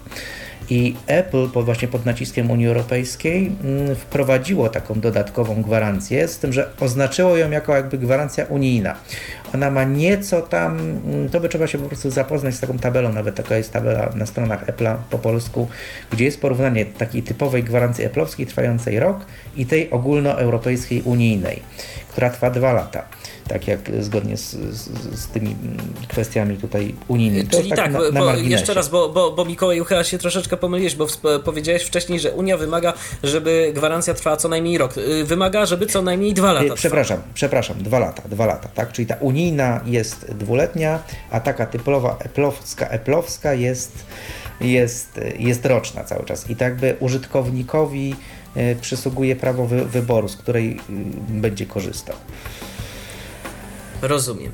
Więc dobrze, wróćmy może do synchronizacji. Przejdźmy teraz do tematu synchronizacji naszych różnego rodzaju mediów. Y, wszystko realizujemy za pomocą iTunesa, tak? Nie da się jakoś tego obejść. Tak, jeżeli chcemy, jeżeli poza tymi treściami, które oczywiście wspomniałem wcześniej, zakupionymi w sklepach, jeżeli jakieś zewnętrzne treści chcemy do naszego mm, iPhone'a mm, wrzucić, chociażby nawet muzykę zgraną z jakichś naszych płyt, czy to winylowych, czy to płyt CD, y, musimy po prostu wszystko zaimportować do iTunesa na komputerze pokatalogować to sobie oczywiście, mm, jeżeli, jeżeli dane utwory nie mają tam powiedzmy własnych nazw, nie przynależą do albumu, troszeczkę trzeba się z tym iTunesem zapoznać. E, I w tym momencie mm, synchronizacja między mm, naszym urządzeniem a E, a komputerem odbywa się właśnie za pomocą programu iTunes. I tutaj taką ważną rzeczą, bo to podkreślenia w tej kwestii jest to, czy korzystamy z tak zwanej synchronizacji automatycznej, czy synchronizacji mm, ręcznej. E, różnica polega na tym, że synchronizacja automatyczna oczywiście zakłada, że my oczywiście mamy jakiś ładny porządek w naszych mediach, w bibliotece iTunes na komputerze. Wszystko mamy ładnie poukładane w albumy, te treści, które są na przykład książkami audio, mamy oznaczone, że są książki audio, programy telewizyjne są programami telewizyjnymi, filmy są filmami, wszystko ładnie mamy ponazywane. I w sytuacji, kiedy korzystamy z synchronizacji automatycznej, kiedy podłączymy iPhone'a do komputera, on zostanie wykryty w iTunesie, mamy możliwość zaznaczania, na przykład jeżeli chcemy synchronizować konkretne albumy konkretnych artystów, mamy możliwość zaznaczenia sobie w iTunesie na komputerze, czy synchronizujemy na przykład konkretną płytę danego artysty, czy, czy wybrane utwory, czy jakieś nasze własne playlisty stworzone w iTunes, czy na przykład y, całą bibliografię na przykład danego artysty. I w momencie, y, kiedy mamy tą synchronizację automatyczną włączoną, to iTunes za każdym razem, kiedy podłączymy iPhone'a, będzie sprawdzał, czy jest powiedzmy jakby taka równowaga między, między komputerem i, i, i, i, i telefonem, tak? Czyli czy wszystkie załóżmy, y, mamy jakąś dyskografię, na przykład Michaela Jacksona, tak? Mamy ileś jego płyt i jeżeli wybieramy, że on ma Michaela Jacksona całego nam synchronizować, to za każdym razem, kiedy y, podłączymy mm, iPhone'a, to iTunes będzie sprawdzać, czy wszystkie utwory znajdujące się w bibliotece w iTunesie Michaela Jacksona znajdują się również na iPhone'ie. Tak? I vice versa. Tak? Jeżeli jakieś, jakieś utwory byśmy na przykład z poziomu iPhone'a kupili, a nie ma ich w bibliotece iTunesa, to one zostaną po prostu dociągnięte w drugą stronę. Tak? Że to jest zawsze sytuacja dwukierunkowa i to, co jest synchronizowane, zawsze jest uzależnione od tego, co my sobie pozaznaczamy w iTunesie, co ma być synchronizowane. Ja z własnego doświadczenia już kilkuletniego mm, wiem, że ta synchronizacja, ja nie zawsze chcę się bawić y, w taką powiedzmy zaznaczanie tego, co ma być synchronizowane, a co nie.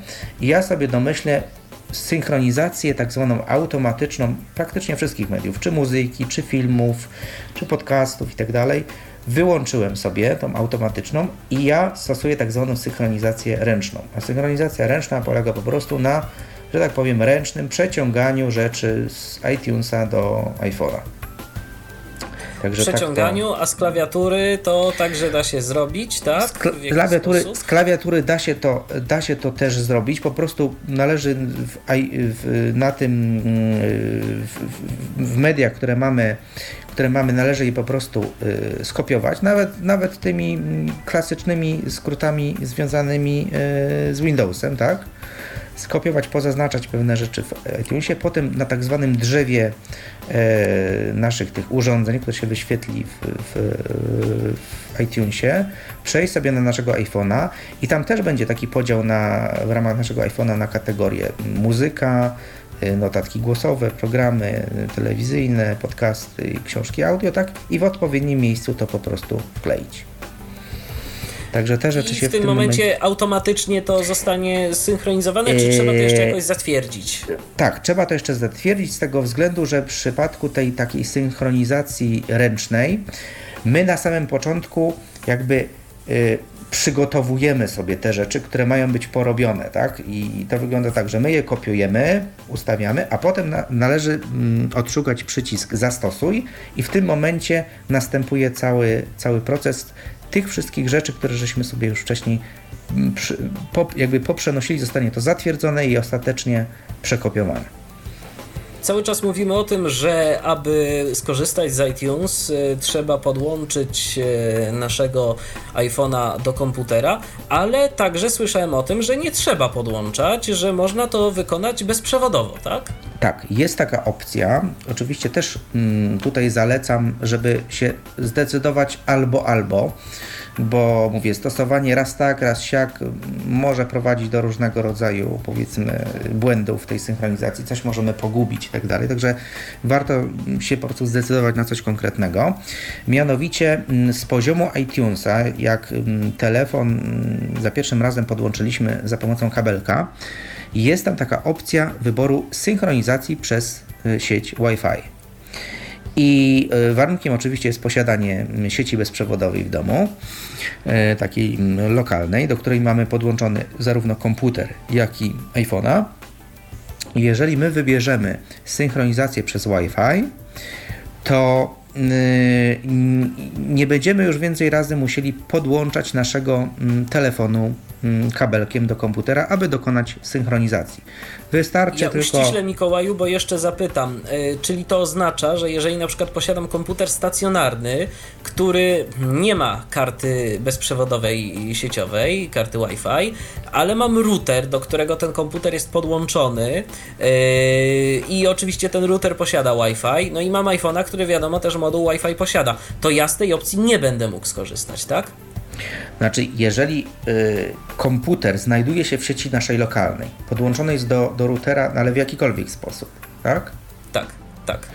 To przez tą sieć to jest możliwe. To jest możliwe. Aha, tak, ja myślałem, tak. że y, wymagane jest to, żeby oba urządzenia, oprócz tego, że są w, samej, w tej samej sieci, posiadały y, moduły sieci bezprzewodowej. Nie, to nie, nie jest to, wymagane. To, to, nie jest wymagane. Wystarczy po prostu, że, okay. dany, że, że danym punktem jakby centralnym spinającym nasze urządzenie jest nasz, jest nasz, jest nasz router. Tak? No ale oczywiście między routerem a, a, a, a, a naszym iPhone'em jest tylko łączność Wi-Fi. Natomiast między komputerem a routerem może być no, jakakolwiek łączność. Ważne, żeby były w jednej sieci lokalnej. A to bardzo dobrze. Ja kiedyś próbowałem z tego skorzystać, ale coś nie chciało mi to działać. Będę musiał w takim razie jeszcze, jeszcze powalczyć, skoro tak, y, skoro tak jest, jak mówisz. Y, jeszcze co do synchronizacji. Czy na coś jeszcze warto zwracać uwagę y, przy, przy synchronizacji? Czy coś jest istotne dla nas? Warto zwrócić uwagę na to, że jeżeli korzystamy mm, z opcji archiwizacji iPhone'a na komputerze, to warto mm, pamiętać o tym, że przy, tym, mm, przy każdym y, podłączeniu y, iPhone'a czy iPada do komputera, to w pierwszej kolejności wykonywana jest synchronizacja jako taka, znaczy synchronizacja, właściwie archiwizacja tego urządzenia, tak? Jeżeli oczywiście decydujemy się na archiwizację na komputer. I ta archiwizacja czasami y, może potrwać trochę, no bo mówię, na, z, z, z, w czasie, kiedy my iPhone'a używamy już rok albo nawet dłużej, y, dosyć często tych, tych danych na nim się już tam troszeczkę zgromadzi. I chodzi po prostu no, mi tutaj przede wszystkim o zaapelowanie o taką troszeczkę cierpliwość, tak, że jeżeli my tego iPhone'a podłączamy, to tam musi minąć trochę czasu, zanim ta synchronizacja się rozpocznie. Czasami jest taki okres, powiedzmy, mm, no, dla nas może mm, niewidomych, słabowidzących pewnej takiej bezczynności, bez, bez, jakiejś, y, bez jakiegoś większego, y, pewnego komunikatu, poza tym y, plimpnięciem, że tak powiem, iPhone'a podłączonego mm, kabelkiem. I trzeba czasami uzbroić się w cierpliwość, zanim ten proces na samym początku archiwizacji się rozpocznie. Także, także na to bym chciał po prostu tutaj zwrócić uwagę. Jest jeszcze coś takiego, o co co jakiś czas y, ludzie pytają, a nazywa, się, a nazywa się to iTunes File Sharing. Y, mógłbyś co nieco więcej powiedzieć na temat y, tej usługi? Tak, to jest y, jakby jedna, no, można powiedzieć, z niewielu możliwości, za pomocą których mm, iPhone'a można zasilać pewnymi danymi, ale specyficznymi dla konkretnych, dla konkretnych aplikacji. I weźmy chociażby tutaj niektóre aplikacje mm, do nawigacji, chociażby dajmy przykład mm, aplikacji Ariadne GPS. W momencie, kiedy my mm, iPhone'a podłączymy do komputera, już oczywiście odbędzie ta cała archiwizacja wcześniej, jest status taki, że, że jesteśmy gotowi do dalszego działania. Jeżeli przejdziemy sobie na naszym urządzeniu, ale z poziomu tutaj iTunesa, na mm, kartę mm, programy, gdzie będą wyświetlone wszystkie zainstalowane na naszym iPhone'ie mm, programy i przejdziemy, załóżmy na przykład do takiego Ariadne GPS, to jest to aplikacja, która ma możliwość y, skorzystania z tak zwanej opcji iTunes File Sharing, czyli możliwości, y, to się oczywiście pojawi takie specjalne okienko, tak, w którym mamy możliwość zaimportowania, akurat w tym przypadku na przykład do aplikacji e, Ariadne GPS, no pewnych danych powiedzmy GPS-owych z punktami, tak? Z zewnętrznego naszego pliku, który przechowujemy gdzieś na komputerze i możemy do Ariadne ten plik sobie e, wrzucić. Podobnież możemy też w drugą stronę, jeżeli jakieś dane żeśmy sobie wariatne wcześniej mm, stworzyli, geograficzne, tak, jakieś punkty, to możemy je wydobyć i potem komuś dalej wysłać. Oczywiście to się nie tyczy tylko, tak jak powiedziałem tutaj, Ariadne. Ariadne GPS jest tylko jedną z aplikacji przykładową, natomiast jest to charakterystyka konkretnych aplikacji, które mają możliwość za pomocą iTunesa do nich wrzucania pewnych danych, z, które potem, z których potem korzystają, albo wyciągania. Także jest to właśnie taka specyfika i funkcjonalność właśnie iTunesa. Mamy pytanie od e, Patryka, e, jeszcze dotyczące tych ustawień typowych e, dla konkretnych operatorów. Czy aktualizację tych ustawień da się zrealizować tylko i wyłącznie przez iTunesa, czy można to wykonać jakoś jeszcze inaczej z poziomu samego systemu Apple? A Czasami się zdarza tak, mm, że mm, wszystko zależy od, te, znaczy, wszystko zależy od tego, czy te aktualizacje pochodzą bezpośrednio e, z, e, powiedzmy z oprogramowania Apple'a, czy czasami, że tak powiem, ogólne ustawienia są mm, e, jakby zgłaszane bezpośrednio jakby do naszego urządzenia przez danego operatora. Czasami można tą, te ustawienia aktualizować przez no, tak zwany jakby reset, reset, reset ustawień sieciowych, który można wykonać za pomocą, za pomocą opcji w naszym i urządzeniu mm, przez, przez opcję, no tu się akurat opcja nazywa wymasz, ale to jest po prostu opcja resetowania pewnych, pewnych ustawień. To trzeba troszeczkę tak mówię yy, ostrożnościowo. Yy, powiem tak, że trzeba tutaj pewną ostrożność zachować, żeby yy, czasami nie usunąć wszystkich ustawień naszego urządzenia, ale za pomocą y, resetu ustawień sieciowych też można odświeżyć i, i, i do pewnego stopnia zaktualizować nasze ustawienia y, związane z, z siecią komórkową. Niestety, z tego co wiem, także w momencie resetu ustawień sieciowych tracimy wszystkie zapamiętane hasła Wi-Fi. Tak, do wszystkich sieci, więc z to jest, Tak, tak, więc to jest taka akurat y, nieprzyjemny, taki nieprzyjemny aspekt y, tej czynności. E, teraz y, może przejdźmy dalej co do mm, tego, co oferuje nam Apple ID. Do niedawna to było tak, że iCloud to była taka chmura, do której mogliśmy włożyć, ale za bardzo nie mogliśmy z niej wyjąć. Poza y, naszym y, iUrządzeniem, ona była dla nas y, bardzo transparentna. Y, nie było możliwości ingerencji, ale od pewnego czasu y, Apple jednak chyba też zmienia coś w tej kwestii. Ja się chciałem zapytać, czy testowałeś może e, pakiet e, iWorks, który Apple udostępnia przez przeglądarkę. E, z tego co wiem, to umożliwia on pracę na dokumentach, które trzymamy w naszym iCloudzie. Coś tak, do naszej, do, naszej, do naszej chmury możemy również zajrzeć za pomocą przeglądarki, wpisując www.icloud.com. Tam też stosujemy nasze Apple ID.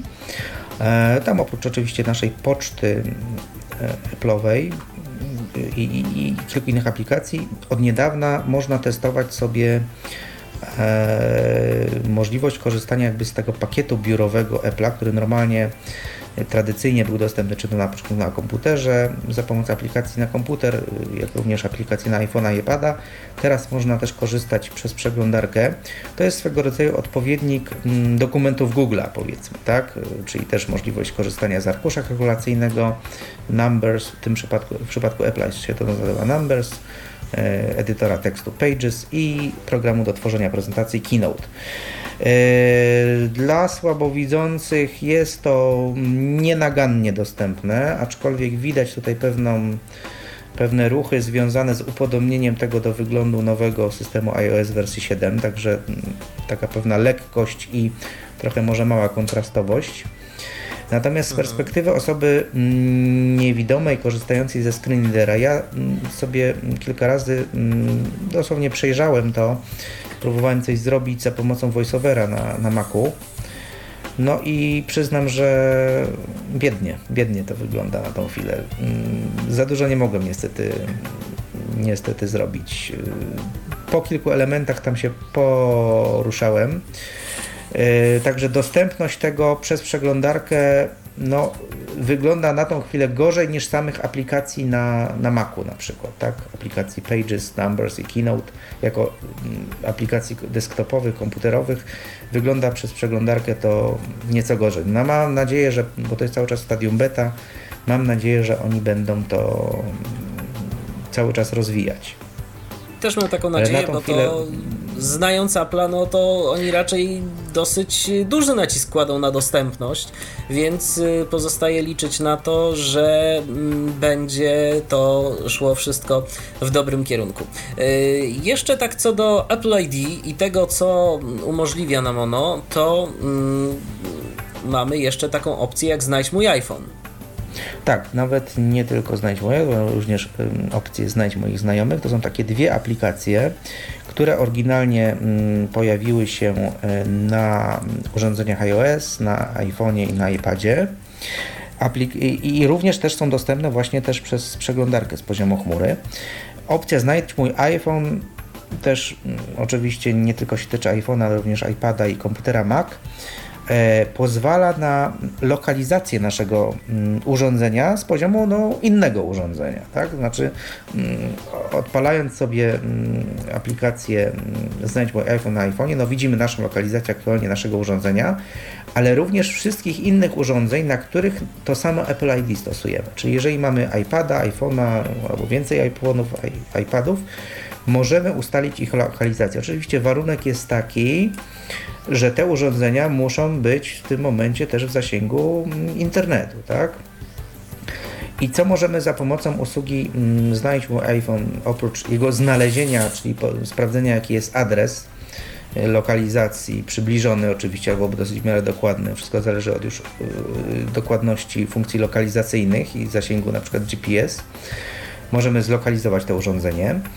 E, może na przykład być sytuacja taka, że żeśmy gdzieś w domu zaposiali tego iPhone'a. No, nie wiemy gdzie on jest i nie możemy go zlokalizować, a nie możemy z jakiegoś powodu z innego telefonu na niego zadzwonić, ale jesteśmy w zasięgu komputera i możemy na tego iPhone'a mm, powiedzmy wysłać wiadomość albo sprawić, żeby on się odezwał. Żeby y, zaczął nam y, plimpać, terkotać i w ogóle wydawać dźwięki.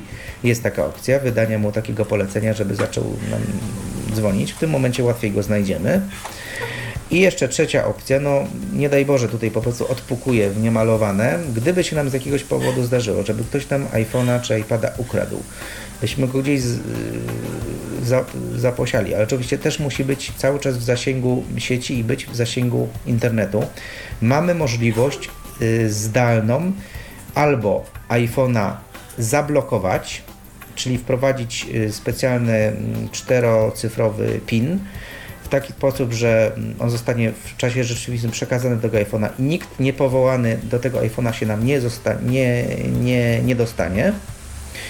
Albo jeżeli już mm, okaże się, że mm, no, ktoś go naprawdę nam ukradł i, i nie mamy możliwości z niego korzystania, a nie chcielibyśmy, żeby w niepowołane ręce pojawi, po, yy, przekazane zostały jakieś nasze pou- poufne dane, możemy zdalnie iPhone'a wymazać. Wydajemy polecenie, to jest oczywiście mm, operacja nieodwracalna. Wydajemy polecenie, że dany iPhone musi zostać totalnie wymazany, on zostaje wymazany do zera i ewentualnie tam zablokowany, także ewentualny potencjalny złodziej z takiego iPhone'a mm, po prostu nie skorzysta. A co z opcją Znajdź moich znajomych? A druga aplikacja, Znajdź moich znajomych, to jest to taka aplikacja, też oczywiście wykorzystywana w systemie iOS i yy, między urządzeniami. Pozwala ona, mm, oczywiście za przyzwoleniem drugiego znajomego, który też ma yy, iPhone'a i swoje Apple ID, możemy z tej aplikacji wysłać do naszego znajomego prośbę o wzajemne śledzenie się. E, Czyli taka powiedzmy mała inwigilacja. Oczywiście to się dzieje za zgodą obu stron. Jeżeli wysyłamy zaproszenie, to ta druga strona otrzymuje zaproszenie, że ta osoba o takim Apple ID chciałaby poznać naszą lokalizację i nas śledzić. I możemy mu na to, możemy mu na to pozwolić lub nie. Taka powiedzmy wzajemna, mm, y, dwukierunkowa autoryzacja jest możliwa, ale można też zrobić to jednokierunkowo, czyli zgodzić się w jedną stronę, że tylko jedna strona ma możliwość nas śledzić. Co, co, co dzięki temu uzyskujemy? Z poziomu mm, e, screen readera możemy mm, y, wybadać, czy dana, mm, czy, na, czy nasz znajomy pod jakim adresem się znajduje i jak daleko od nas się znajduje w linii prostej, jest podawana odległość, jak i pod jakim To adresem jest się wszystko za znajduje. pomocą map y, Apple'a. Tak, za pomocą map Apple'a, a to, że właśnie mapy Apple'a mają tą dostępność mm, taką, no nie najgorszą, bo możemy sobie wymacać pewne ulice, jeżeli są wyświetlane, możemy sobie wymacać w jakiej okolicy dana osoba się znajduje. Natomiast y, powiem, że z takiego tutaj y, naszego mm, w gronie niewidomych, słabowidzących użytkowników Apple'a y, testów, które wykonaliśmy mm, no chyba dwa miesiące temu, wynika, że jeżeli by na przykład zastosować to w takiej sytuacji, takiego tandemu, osoba niewidoma, która ma gdzieś iPhone'a, jest gdzieś w terenie i się gdzieś zagubiła i ma do dyspozycji mm, możliwość y, skorzystania z oka swojego znajomego, który akurat siedzi przy swoim iPadzie na przykład, albo też iPhone'ie, i ta osoba na przykład się gdzieś zgubiła i nie wie, gdzie ona jest, e, tak orientacyjnie, jakie, jakie powiedzmy ulice są w okolicy, a nie może tego z jakiegoś powodu stwierdzić z poziomu, no nie wiem, swojego urządzenia, chciałaby się trochę więcej dowiedzieć, czy są jakieś ewentualnie przeszkody, to może poprosić właśnie zdalnie osobę widzącą, która siedzi sobie przed swoim iPadem i śledzi ją i będzie miała wyświetlona tą, wyświetloną tą osobę na mapie albo nawet na mapie satelitarnej, jak ona się porusza i może ewentualnie taką osobę pokierować niewidomą, zdalnie, tak? Czyli widząc jej pozycję na mapie, na iPadzie, osoba widząca może osobę niewidomą yy, zdalnie, zdalnie pokierować, właśnie za pomocą yy, aplikacji Znajdź moich znajomych. I to jest na tyle wysoka precyzja, że y, będzie mogła ta osoba widząca powiedzieć niewidomemu na przykład o teraz idź prosto, prosto, a teraz o tu yy, powinieneś powiem mieć tak, jakiś zakręt, powiem, czy, powiem czy raczej tak. aż w ten sposób nie możemy tego traktować? Nie, w takim absolutnym czasie rzeczywistym to, to nie możemy tego tak traktować. Możemy to traktować z dokładnością, bo maksymalnie, jak żeśmy stwierdzili podczas naszych testów, z dokładnością no tak mniej więcej do jednej minuty wstecz, tak, bo y, pozycja jest aktualizowana co kilkadziesiąt sekund. Możemy czasami sobie ją odświeżyć, ale też musimy mieć na uwadze to, że jeżeli osoba niewidoma porusza się pieszo, to ta, ta pozycja zmienia się wolniej i te mm, wyraźne ruchy na tej mapie są nieco rzadsze, tak? O wiele łatwiej jest nam zlokalizować osobę, która porusza się samochodem czy na przykład pociągiem yy, i ten jej ruch yy, wykryć, tak? To jest akurat bardziej tutaj pewne, natomiast nie należy tego stosować yy, w sytuacji takiej, kiedy mm, my chcemy mm, pokierować osobę absolutnie w czasie rzeczywistym.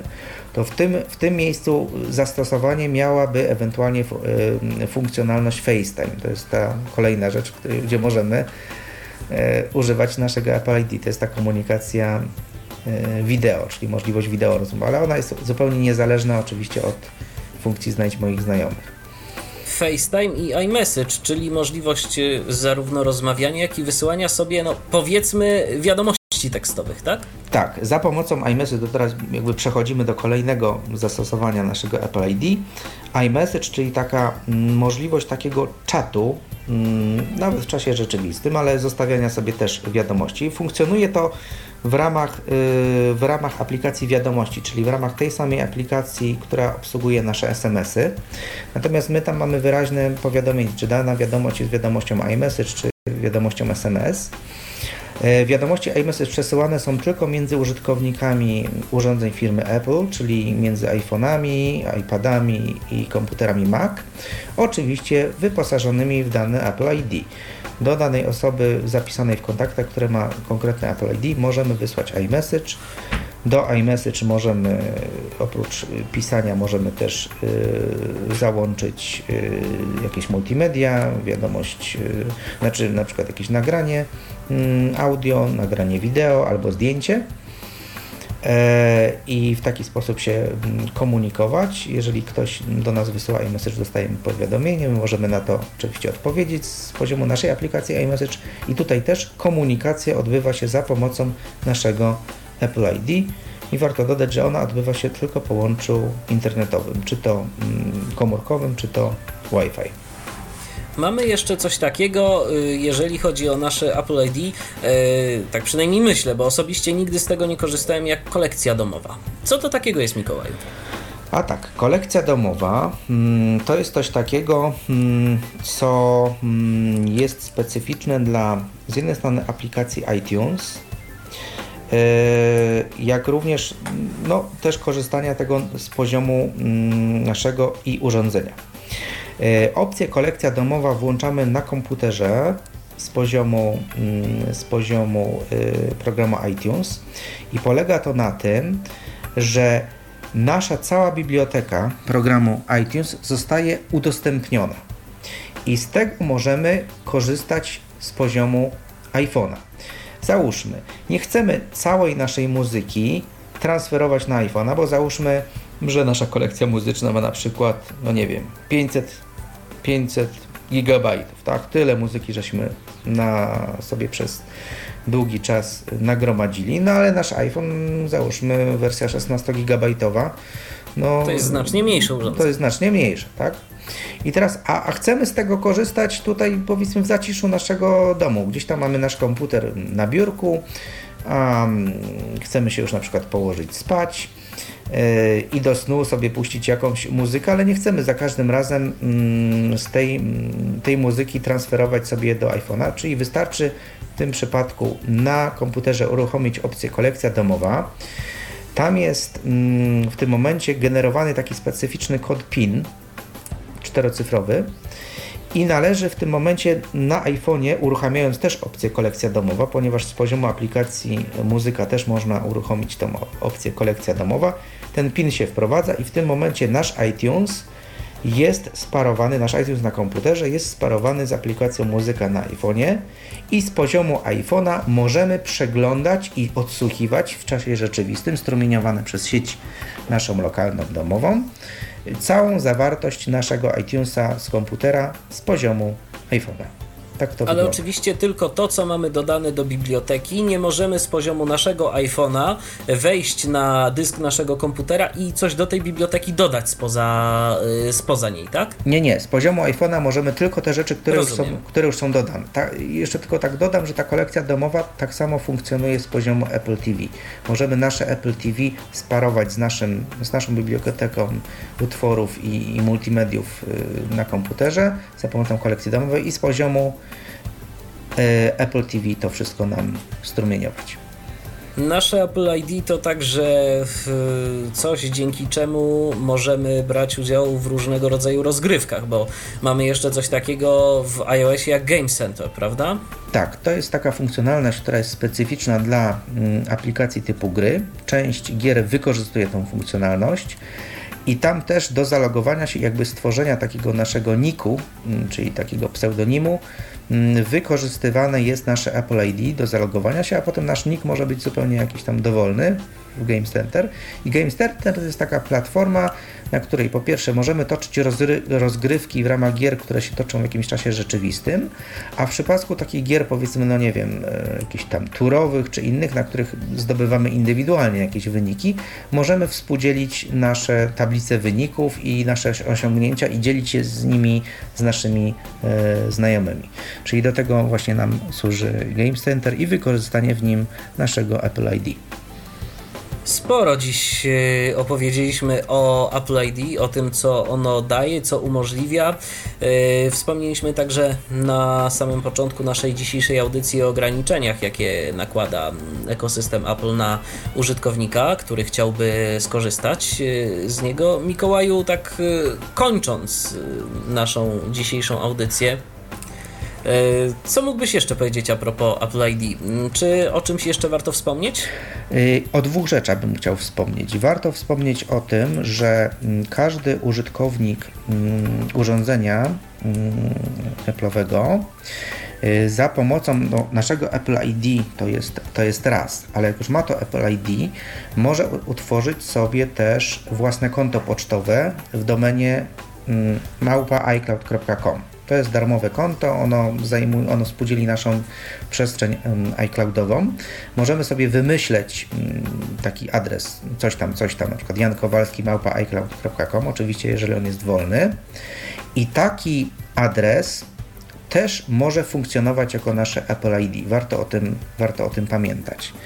Y, To Czyli jest jeżeli nie mamy adresu poczty elektronicznej, to możemy sobie od razu go założyć i przy okazji stanie się on naszym Apple ID. Tak, i z poziomu naszego urządzenia właśnie y, można, można go, można go y, utworzyć. I jeszcze druga rzecz, o której chciałem, o której chciałem wspomnieć. Ja na samym początku mm, powiedziałem taką dosyć ważną rzecz, żeby trzymać się tego, aby korzystać tylko z jednego Apple ID. Tak? Bo inaczej, jeżeli się zrobi to w jakiś tam sposób nieprzemyślany i ma się jedno Apple ID na jednym urządzeniu, drugim, trzecim, czwartym, to niestety nie możemy na przykład mm, mieć sytuacji takiej, kiedy na przykład kupujemy sobie jakąś grę czy program, tak? Wtedy możemy korzystać tylko na tym urządzeniu, na którym mamy to dane Apple ID, tak? Już na drugim, już na drugim urządzeniu, gdy, na którym byśmy mieli inne Apple ID, z tych samych gier nie pobierzemy ich. Ewentualnie byśmy musieli je kupić ponownie.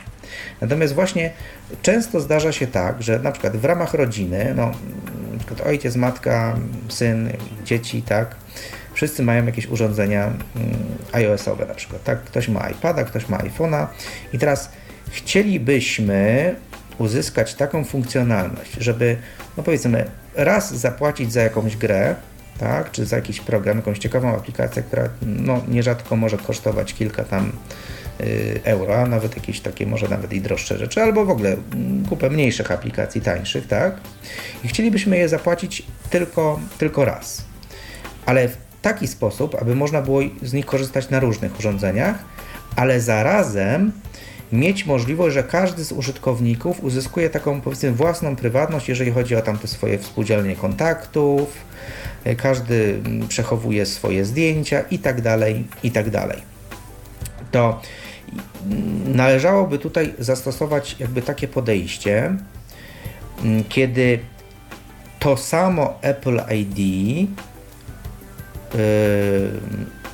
wykorzystujemy tylko w sklepie App Store i iTunes Store. Natomiast do iClouda i wszystkich innych usług używamy naszych Apple ID. Własnych, indywidualnych. Ja chciałem powiedzieć, ja chciałem powiedzieć też jeszcze o jednej rzeczy, bo czasem zdarza się tak, że niektóre aplikacje, i po to się też tworzy różne Apple ID, yy, mniej więcej na podobnej zasadzie, o której ty wspomniałeś. Yy, niektóre kraje mają dane aplikacje w swoich lokalnych y, App Store'ach, a inne kraje tych aplikacji nie mają.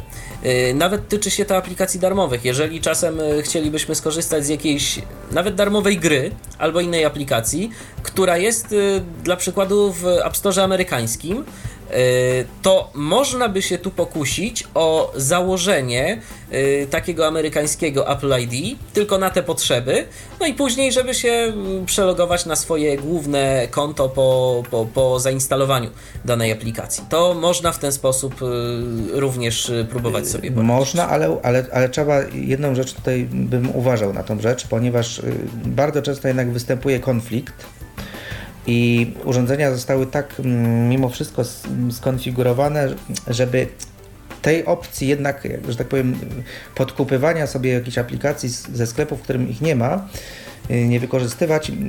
Działa to z mojego doświadczenia, tak to mm, sprawdziłem tak, że bardzo często potem aplikacje, które zostały zakupione w naszym, powiedzmy, polskim Apple Store, albo mają problemy z działaniem, albo nie da się ich uaktualnić, albo wręcz Y, nie da się ich czasami uruchomić już potem. Jeżeli jesteśmy Nawet po przelogowaniu tak, na nasze polskie tak, Apple ID. Tak, tak, tak, tak, tak. Dlatego, że system mimo wszystko sprawdza, z jakiego Apple ID było kupowane i w jakim sklepie dana aplikacja. Także tutaj Apple się dosyć silnie mhm. przed tym zabezpieczył. Rozumiem, tak to działa. No więc dobrze, no trochę szkoda, bo czasem e, nawet i darmowe aplikacje są dostępne tylko, tylko gdzieś tam lokalnie, a czasem aż chciałoby się e, pokorzystać. Pamiętam, że miałem kiedyś taką sytuację z e, taką aplikacją Radio Player. To jest do słuchania wszystkich brytyjskich stacji E, za pomocą jednej aplikacji, gdzie skrzyknęli wszyscy brytyjscy nadawcy i coś takiego stworzyli. Natomiast no rzeczywiście, tak jak dobrze, że o tym mówisz, że mogą być różnego rodzaju problemy. Dobrze, ja myślę, że e, to by było na tyle, jeżeli chodzi o nasze dzisiejsze spotkanie e, i rozmowę o Apple ID i o ekosystemie Apple'a. E, dziękuję Ci bardzo, Mikołaju, za udział w dzisiejszej audycji. No i do usłyszenia. Na pewno jeszcze nieraz się spotkamy na antenie Tyfloradia i porozmawiamy o czymś interesującym. Dziękuję bardzo. Tak może jeszcze na zakończenie chciałbym tylko jeszcze ewentualnie po, powiedzieć, może tak trochę zaprosić, jeżeli ktoś jest zainteresowany trochę więcej tym, co ja robię w kontekście takich tam Apple'owych y, swoich zainteresowań, to zapraszam na swojego bloga o nazwie iaccessibility.pl. W Google też można wpisać i-accessibility albo i dostępność i tam y, się dzielę swoimi doświadczeniami z perspektywy użytkownika funkcji łatwiej dostępu. Pisze się adres tej strony iaccessibility.pl, tak? Tak, zgadza się. A i dostępność, y, i dostępność.pl też działa, czy, czy nie? Y, jeżeli dobrze pamiętam, to chyba też tą subdomen, dom, drugą domenę chyba też jest przekierowanie. Można też spróbować. Dobrze. Dobrze, a zatem dziękuję Ci raz jeszcze, dziękuję również Tomkowi Bileckiemu, który naszą audycję dzisiejszą zrealizował. Michał Dziwisz e, mówiący te słowa, kłaniam się nisko, do usłyszenia. Był to Tyflo Podcast. Pierwszy polski podcast dla niewidomych i słabowidzących. Program współfinansowany ze środków Państwowego Funduszu Rehabilitacji Osób Niepełnosprawnych.